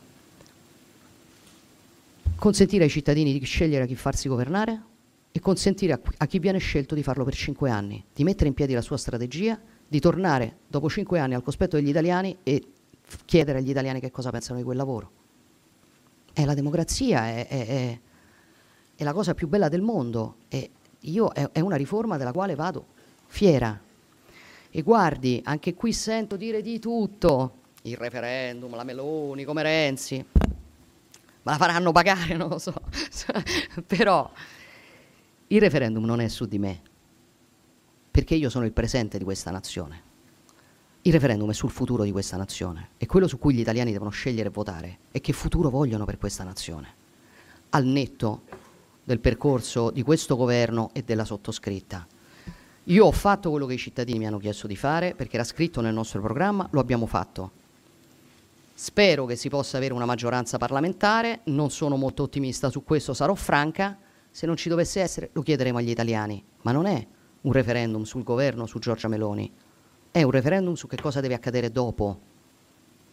E penso che sia un'occasione per gli italiani di risolvere in un colpo solo diversi problemi che hanno avuto. E poi mi aveva chiesto un'altra cosa, mi sa- ah, l'autonomia, scusi, eh, sono andata troppo lunga su questo. Allora, intanto l'autonomia, vado velocissima, l'autonomia intanto si tiene perfettamente con il premierato, no? Perché ovviamente un problema di sbilanciamento che noi abbiamo avuto anche nel rapporto tra regioni e Stato centrale è che tu oggi ti trovi con presidenti di regioni eletti direttamente, che hanno una forza anche in rapporto a presidenti del Consiglio che durano mediamente molto di meno e che non sono eletti direttamente, secondo me sbilanciata. La ri- ripristinare anche questo equilibrio può essere importante. Cioè credo che a uno Stato forte debbano corrispondere autonomie forti e il meccanismo si tiene così.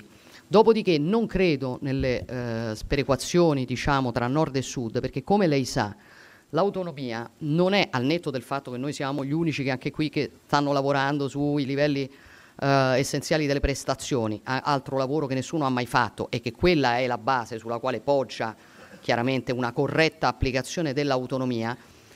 Ma al netto di questo, l'autonomia non si applica nel senso che racconta qualcuno tolgo a una regione per dare a un'altra regione. L'autonomia stabilisce il principio che se tu eh, eh, diciamo, ehm, gestisci bene le tue competenze e le tue risorse, lo Stato può valutare nel rapporto tra regione e Stato, quindi non nel rapporto tra una regione e un'altra, di darti altre competenze da gestire. Questo è il tema dell'autonomia.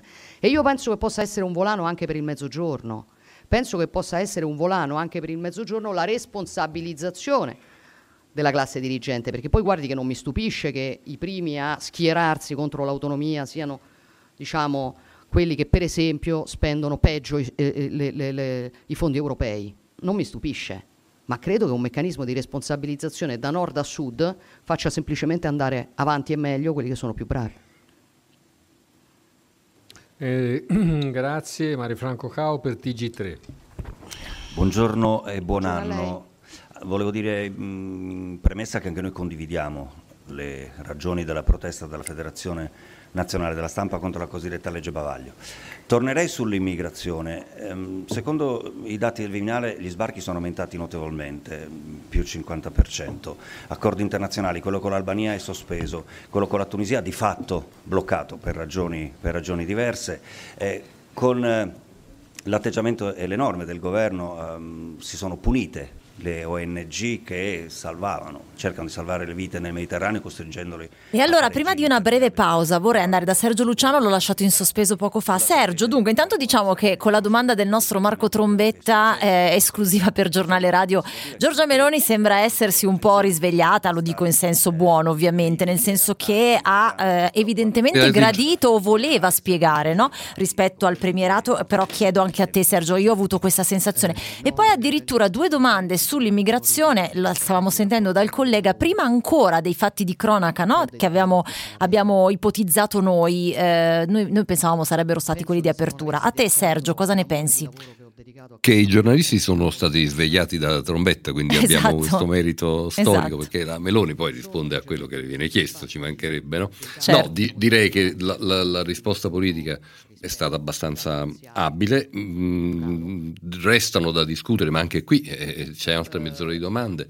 Eh, I casi Verdini e i casi Pozzolo, insomma, il caso per Verdini e i casi Pozzolo sono i due casi scabrosi del momento, però devo anche dire e questa sarà un mio difor- deformazione che quando vedo che i temi di un incontro pubblico, di un dibattito, si discostano dal- quel- dai trend topics dei social, eh, sono contento, non riesco a frenare una certa, a reprimere una certa soddisfazione perché ritengo che ormai i trend topics siano il contrario di quello che conta, proprio il contrario. Dice, ma sono milioni, ho capito, saranno milioni di persone che li seguono, ma sono scemenze. No, poi si rischia, Sergio, esatto, di parlare solo di quello, poi ci mancherebbe, è vero eh, che carità, sì, sì, sì, no, no, esatto. ma abbiamo compreso assolutamente cosa intendi dire, è ovvio che è- pare anche un po' strano che effettivamente nessuno abbia ancora affrontato quei temi e mi verrebbe anche da dire che questa era un po' la scaletta della settimana scorsa o dell'ultima eh, Eh, programmazione infatti, della bisogna conferenza. capire quelle domande fino a, che si potevano, fino a quando si potevano proporre. Eh, esatto. 45 domande. Mm. Esatto, Sergio, vado anche da Daniele Biacchessi prima di separarci per un minuto di pausa. Daniele, eh, velocemente chiedo anche a te, no? È un po', sembra l'impostazione della- di quella che doveva essere la precedente conferenza stampa.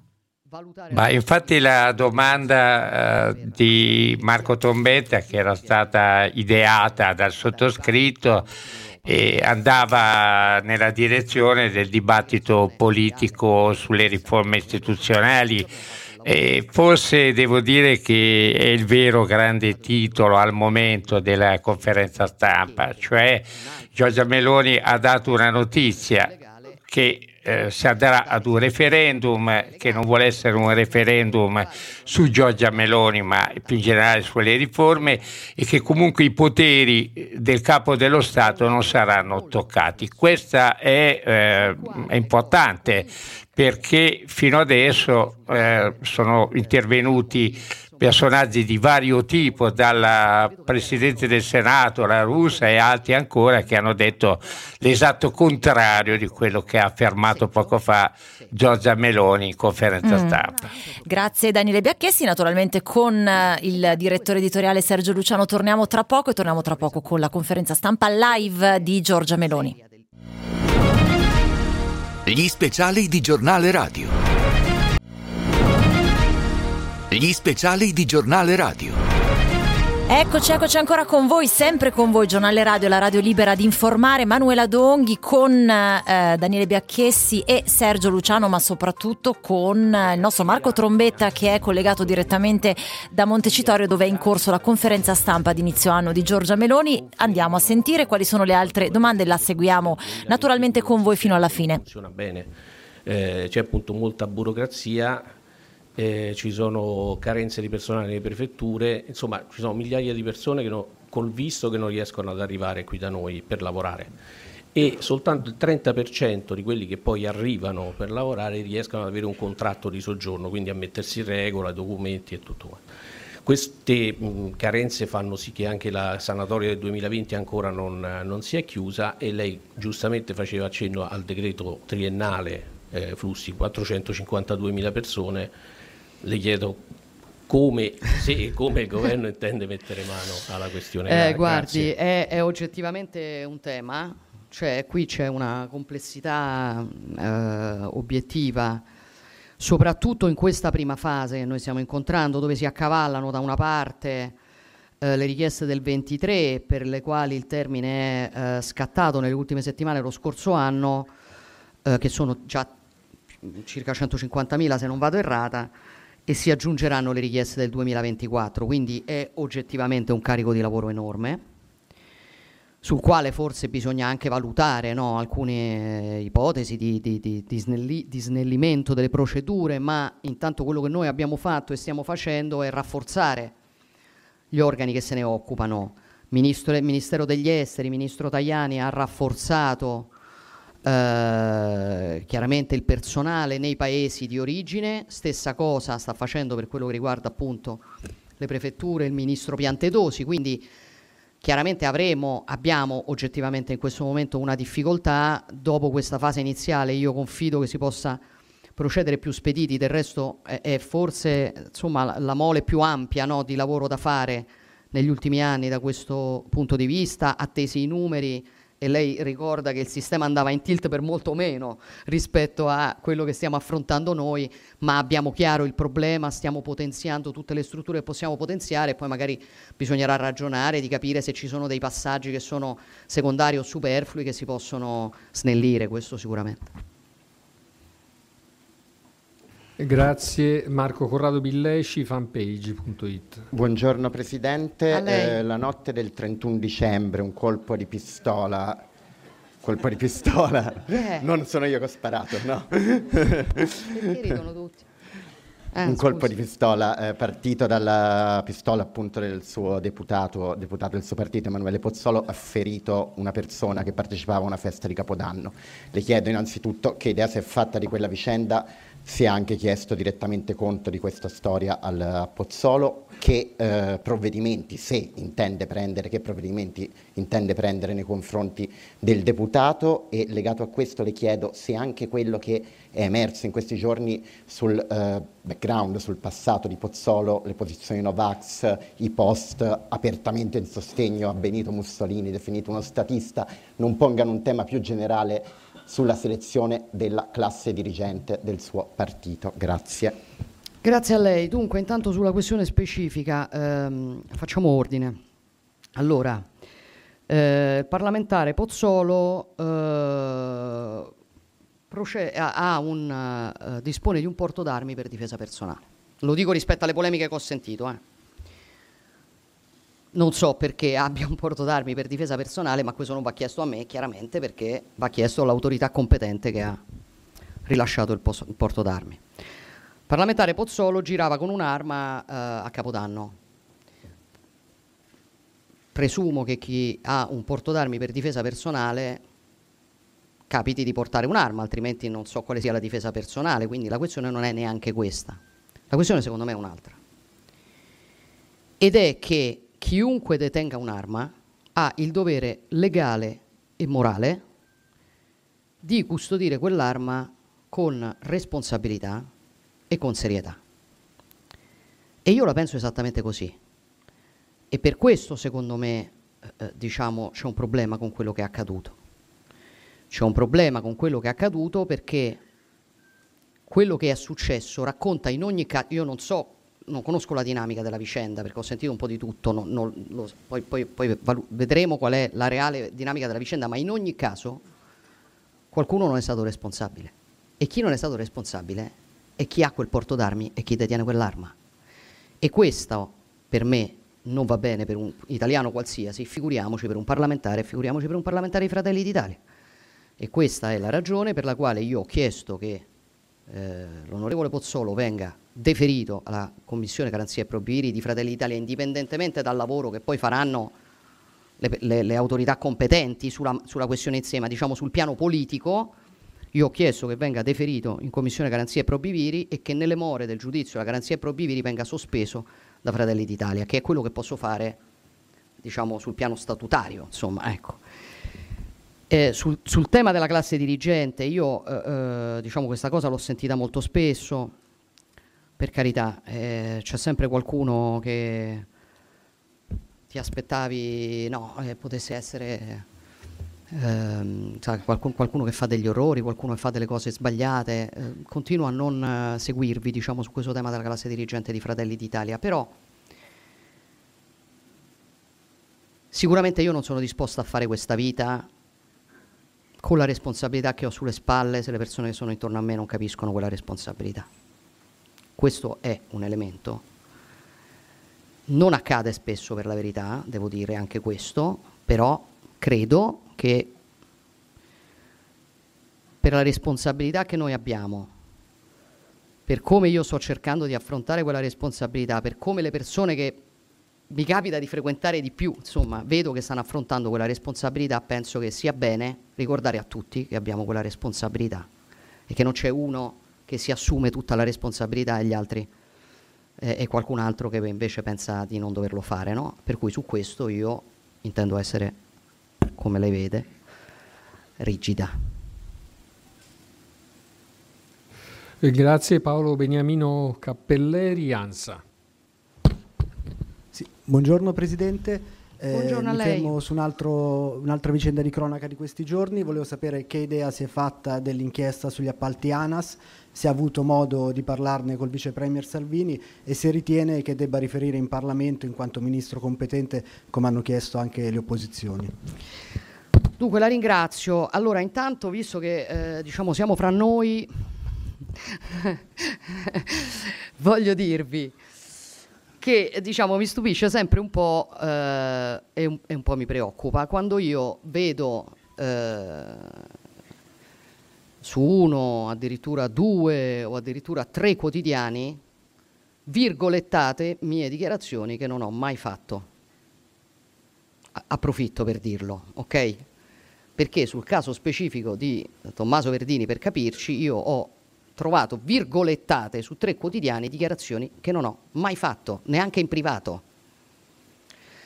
Lo devo, mi scuserete, ecco, se provo a sottolineare che è una tendenza che mi è capitato di incontrare alcune volte in questo anno e che un po' mi preoccupa perché ovviamente con questo meccanismo si può volendo inventare qualsiasi cosa e quindi mi permetto di con garbo sottolinearlo. Non ho mai fatto sulla vicenda di Tommaso Verdini le dichiarazioni che ho letto.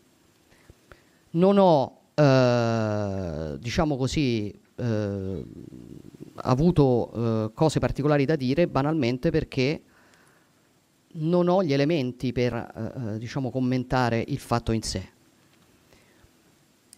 Penso che sulla questione eh, bisogna attendere il lavoro della magistratura, gli sviluppi, se è necessario commentare quelli e non commentare i teore- teoremi. Sicuramente quello che io ho letto è che eh, le intercettazioni fanno riferimento al precedente governo. Salvini non viene chiamato in causa e quindi non ritengo che Salvini debba riferire in aula su questa materia. Eh, penso che eh, diciamo, si faccia sempre un errore quando si, si ten- si tenta di eh, trasformare un fatto come questo in un caso politico, in questo caso ovviamente contro il governo. Da quello che so io l'unica tessera di partito che Tommaso Verdini ha, pre- ha preso era quella del PD, ma nessuno di noi ha detto che il PD era coinvolto in questa materia.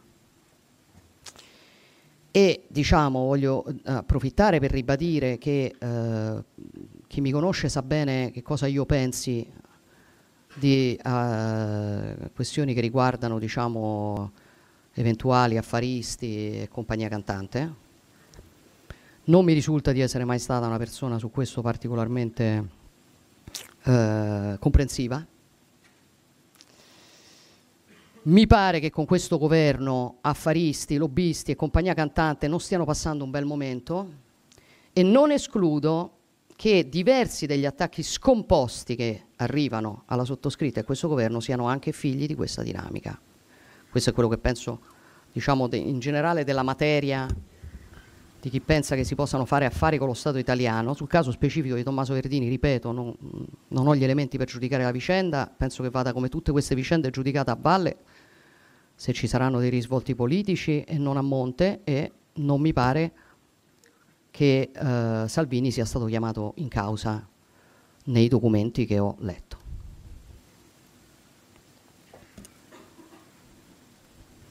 Eh, grazie Fausto Carioti, Libero Quotidiano.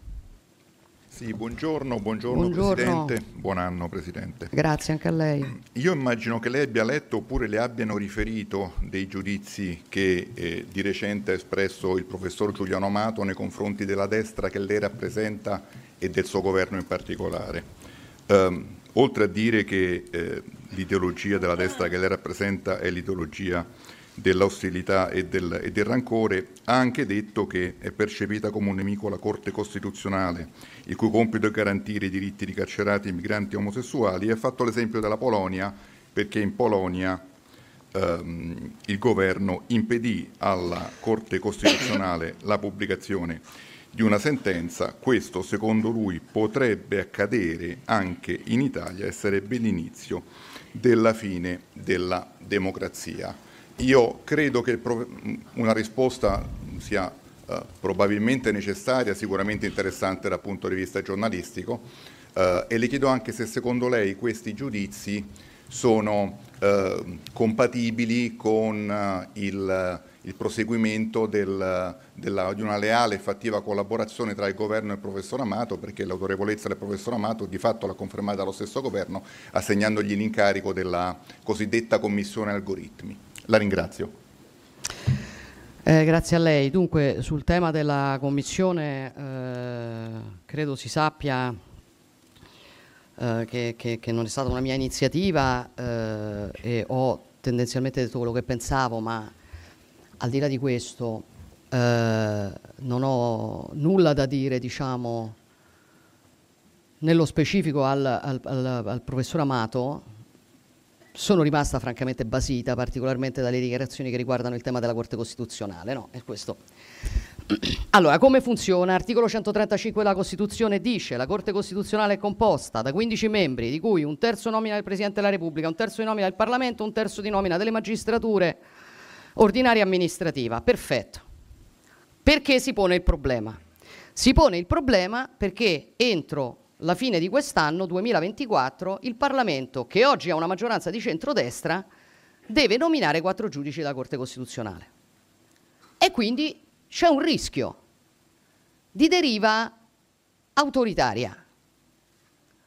Ora, diciamo, lei capisce che questa idea della democrazia per la quale quando vince la sinistra chiaramente deve poter avere tutte le prerogative che riguardano la maggioranza e quando vince la destra no, diciamo, oltre a essere un po' bizzarra, temo che necessiti di alcune modifiche di carattere costituzionale, tipo potremmo scrivere all'articolo 30, 135 i giudici della Corte Costituzionale sono nominati dal PD, sentito il parere di alcuni intellettuali e di Giuliano Amato. Non lo so, se il PD vuole presentare questa proposta di riforma lo può fare, io non la voto, ma in ogni caso non credo che si possa dire che se una maggioranza di centrodestra esercita le stesse prerogative che la sinistra ha esercitato ma proprio senza guardare in faccia a nessuno, questo possa essere considerato una deriva autoritaria. Penso che sia piuttosto una deriva autoritaria considerare che chi vince le elezioni, se non è di sinistra, non abbia gli stessi diritti degli, degli altri. Nel mio, nella mia idea di democrazia questo non esiste e il mondo nel quale la sinistra ha più diritti degli altri, per quello che mi riguarda, è finito tutti hanno gli stessi diritti, le stesse prerogative, sono scritte nei nostri regolamenti, nella nostra Costituzione. Gli italiani decidono chi debba esercitare quelle prerogative con le elezioni e questa è la normale democrazia. La democrazia che abbiamo conosciuto, per cui la sinistra fa quello che vuole e eh, chi non è di sinistra invece non ha diritti, non è il mio mondo e farò di tutto per combatterlo. Grazie Augusto Cantelmi, TV 2000. Sì.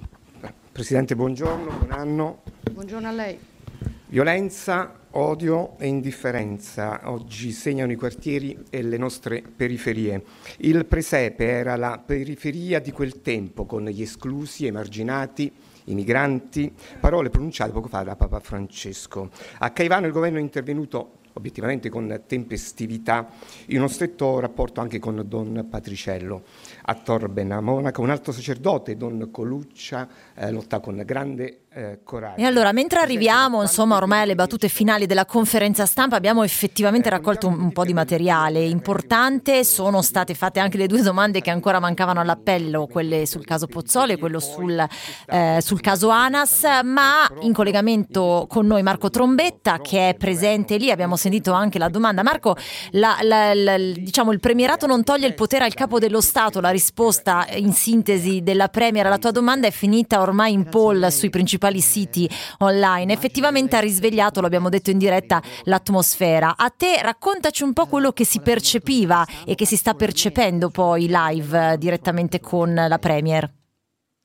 Allora, Manuela, sì, una atmosfera estremamente tranquilla il rapporto tra la stampa e il primo ministro. Al di là delle contestazioni che ci sono state della Federazione Nazionale della Stampa eh, Italiana, dei vertici, perché tutti quanti gli altri hanno eh, partecipato. Eh, per quanto riguarda appunto il primo passaggio sulla legge Bavaglio, l'abbiamo sentito, il primo ministro ritiene che debba esserci un contenimento eh, di alcune situazioni che sfuggono eh, all'attenzione eh, tra giornalisti e opinione pubblica, quindi ha richiamato il diritto alla presunzione di innocenza, quindi sì. è a favore di questa posizione, però ha detto anche non è un'iniziativa del governo, è un'iniziativa del Parlamento, la protesta dovete farla davanti al Parlamento, non a Palazzo Chigi. Poi eh, altri passaggi fondamentali eh, sono stati eh, quelli sollevati da noi sul premierato, non, tocco, non, tocchiamo assolutamente le prerogative del Presidente della Repubblica, ha detto però voglio un governo forte perché i cittadini devono, votano e devono sapere chi deve governare e poi chi sarà anche il futuro governo. Ha fatto un altro passaggio interessante, questo andrebbe approfondito, approfondito sull'autonomia differenziata, sì. eh, non c'è assolutamente divario tra nord e sud, credo che abbia detto, io dovrò risentirlo, che con uno Stato forte, quindi con un governo governo forte ci vogliono anche regioni forti. Questa è la notizia sulla riforma dell'autonomia differenziata, cioè questa è la lettura del Premier sull'autonomia differenziata, che non è quella della Lega, è quella di Fratelli d'Italia, del Primo Ministro. Questa la dobbiamo riascoltare eh, con attenzione. Poi, eh, sì, ha detto che peraltro è molto collegata, perdonami se ti interrompo, infatti quello che hai detto tu assolutamente è emerso, si tiene perfettamente con la riforma del premierato, no? Questo è un po' il tema, l'ha legato molto a, alla domanda che hai fatto la tu. Colle- mm. L'ha collegata sui poteri, cioè sulla forza del governo con regioni forti. Questo esatto. è stato il Esatto. passaggio del primo ministro. Sì, sì, sì. E poi eh, altri aspetti squisitamente politici, perché sai, noi di giornale radio tocchiamo questi aspetti. Beh, ha detto mai con la sinistra in Europa, questo è stato un altro eh, passaggio eh, interessante. Eh, per quanto riguarda la scelta eh, del, eh, del Presidente della Commissione europea, è, una scelta politica, sono i governi che scelgono il Presidente della Commissione, quindi è escluso Mario Draghi, questa è l'interpretazione. Mm. E poi il DDL eh, concorrenza balneari, dialogheremo con l'Europa, quindi vuol dire che deve dare risposte alla direttiva Bolkestein, ai rilievi del Capo dello Stato, alla Corte Costituzionale, all'antitrust, ma il centrodestra si sa eh, tutela i settori che sono colpiti, che sono i balneari, che sono i tassisti, che sono gli ambulanti. Una conferenza stampa molto equilibrata, un bel, una, un'area molto eh, distesa tra stampa e primo ministro, Giorgia Meloni molto eh, tranquilla, veloce anche nelle eh, risposte, forse la risposta più lunga è stata quella nostra di giornale. È vero, radio. è vero, infatti aveva Eh, scordato la parte sull'autonomia e ha detto mi sono dilungata troppo eh, su questa. Hai ragione, un po' le premesse davano invece un po' di scontro no, tra la Premier e la parte della stampa, cosa che in realtà non è avvenuta. Marco, io ti lascio per la conclusione della conferenza stampa, poi Sì, insomma... ti- perché, sì. perché Manuela è giusto che noi eh, dobbiamo restare in aula fino alla fine della quarantesima Eh, certo. domanda per rispetto non solo del Premier ma anche degli altri colleghi. Assolutamente sì, allora grazie al nostro Marco Trombetta, sempre preziosissimo nei rapporti tra il Parlamento, il governo e noi. Allora tra poco vado anche dal nostro direttore editoriale, da Sergio Luciano, per le battute finali. Sentiamo ancora un istante la conferenza, ripeto non so a quale domanda siamo arrivate, in tutto eh, sono 40 ma insomma stiamo arrivando al termine, sentiamo. Ecco, intanto stanno parlando delle polemiche rispetto, gli hanno chiesto qual è la sua pos- opinione sul nuovo corso della RAI, Eh, sentiamo. rispetto diciamo, a quello che sento dire alle opposizioni, non mi pare che venissimo da una straordinaria età dell'oro, nel senso che l'azienda, appunto, come sappiamo, ha eh, avuto e ha i suoi problemi. Io penso che molto si possa fare, soprattutto per migliorare la qualità del servizio pubblico. Penso che eh, molto si possa fare per garantire maggiore pluralismo, eh, maggiore obiettività, per limitare alcuni sprechi che abbiamo visto nel passato. Voglio dirle che sono soddisfatta del percorso che è stato intrapreso per ridurre eh, il pesante indebitamento che era stato ereditato dalle gestioni precedenti. Ho letto delle critiche in tema di ascolti, eh, però guardi qui due questioni ci sono da dire. La prima, la RAI fa il servizio pubblico. Se noi pensiamo di giudicare il metro della RAI uni- unicamente sul parametro del, del, dell'audience in rapporto alle tv pubblic- eh, private e generaliste, forse perdiamo un po' il senso di che cosa debba fare la RAI. Dopodiché ci sono state una serie di critiche sui palinsesti e compagnia cantante e sul, sulla diciamo, nuova gestione perché diminuivano gli ascolti in rapporto alle, ai competitor privati, però l'ultimo report è di settembre e il palinsesto estivo non l'ha fatta questa governance, l'ha fatta la precedente. Quindi forse per valutare diciamo, l'attuale governance bisogna aspettare un attimino di più. Sul tema di Telemeloni, senta, adesso io la, la, cioè, ho, ho, letto le accuse di regime.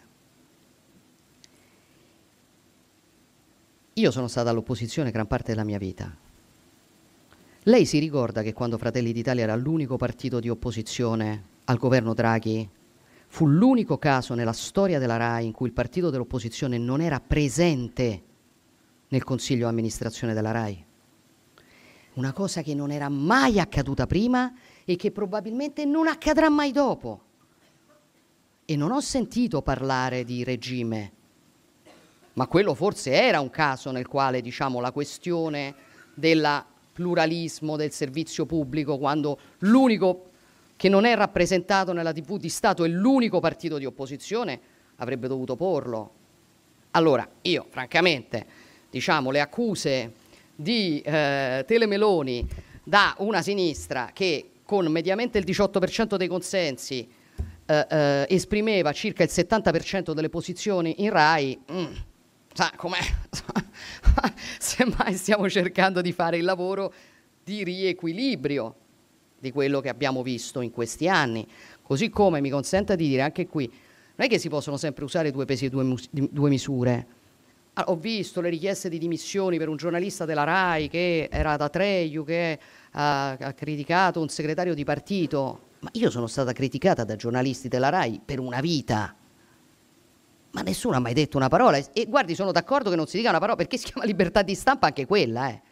Però non è che in Italia i giornalisti della RAI hanno il diritto di criticare la, la, destra e non hanno diritto di criticare gli altri. Anche qui cioè, si pretende un mondo che non esiste nella normalità delle cose. Quindi stabiliamo una regola di ingaggio per i giornalisti di RAI. Possono parlare di politica fuori da, dal lavoro che fanno o non possono farlo? E decidiamo che operiamo per tutti alla stessa maniera. Chiunque critica un esponente politico o giornalista della RAI si deve dimettere? Cioè, se volete ne parliamo, ma insomma, temo. Allora, cerchiamo di essere seri. Eh, noi siamo sul servizio pubblico, semmai riequilibrando un problema che c'è stato negli anni, che io posso dirle da esponente del partito di opposizione ho pagato molto, molto. Ricordo le edizioni del TG in cui la presenza di Fratelli d'Italia al 4% veniva coperta con le edizioni notturne e nelle edizioni principali la presenza di Fratelli d'Italia era lo 0, qualcosa per cento e nessuno ha mai posto il problema. Questo è qualcosa che noi non stiamo facendo, secondo me il servizio pubblico deve fare il servizio pubblico riguarda anche il, pluralismo e la capacità di rappresentare tutti. Mm, grazie Daniela Preziosi, domani. Buongiorno Presidente, Salve, auguri Presidente, auguri Presidenti, auguri mi lasci dire che sono uh, solidale con quello che ha detto il Presidente dell'Ordine e con uh, la battaglia della uh, Federazione della Stampa, non la chiamerei eh, legge bavaglio, io la chiamerei legge inutile ma non è questo l'oggetto, volevo anche dire auguri ai colleghi della Dire, il, il, la Presidenza del Consiglio ha un suo ruolo eh, in campo e volevo dire anche questo. Allora domande, domanda, ehm, proprio per quello che ho detto sulla legge Bavaglio, che non chiamerei Bavaglio, ehm, parlo di un'inchiesta non fatta sulle carte dei magistrati, non dei PM e neanche con le intercettazioni, cioè un'inchiesta del nostro giornale che oggi viene pubblicata e che, dice, che racconta, testimoniandola, che il, il ministro Salvini ha incontrato il CEO di Huawei. Ora niente di strano il ministro lo può incontrare se non fosse che il CEO di Huawei, questo è successo a dicembre, è eh, il cliente del... Um, di una società del cognato e del eh, suocero del, mh, del ministro, un congiunto stretto, i congiunti stretti. Allora le chiedo, secondo lei è opportuno che un ministro incontri eh, il cliente di un congiunto stretto? Questa è la domanda. Non c'è niente di, la, la, giustizia non c'entra, farà il suo corso, non c'entra niente, è un'altra, è un'altra storia. E allora infine, eh, eh, forse l'avranno informata di questo, di questo, pezzo. No, francamente. E vabbè, e allora sarà. tento un'altra, ne, ritento. Eh, alla, ritento? No, no, no, capito. Cap- cioè, no, eh, alla festa di Atreu, eh, ritento una cosa, tanto mi può rispondere con un sì o no. Alla festa di Atreu, che ormai sembra lontanissima, eh, lei ha applaudito convintamente Elon, a Elon Musk, affettuosamente. Peraltro eh, lei ha prima intero, ha introdotto giustamente il tema dell'intelligenza artificiale che sta molto a cuore al nostro Presidente della Repubblica anche. Eh, Elon Musk dal vostro palco di partito ha chiesto di fare figli, ma lui è padre anche attraverso la gestazione per altri, tecnica eh, che lei considera un crimine universale perché, cito le sue parole Presidente, i bambini non si vendono e non si comprano. Cito le sue parole, io non le direi mai perché allora, eh, volevo sentire dove voleva andare a parare questa collega. Noi ci separiamo per un istante oggi, ci prendiamo un po' di tempo anche dal successivo programma perché sentiamo e seguiamo la conferenza stampa di Giorgia Meloni fino al termine e così sentiamo la risposta della Premier a queste due domande. Torniamo tra poco più di un minuto. Gli speciali di giornale radio.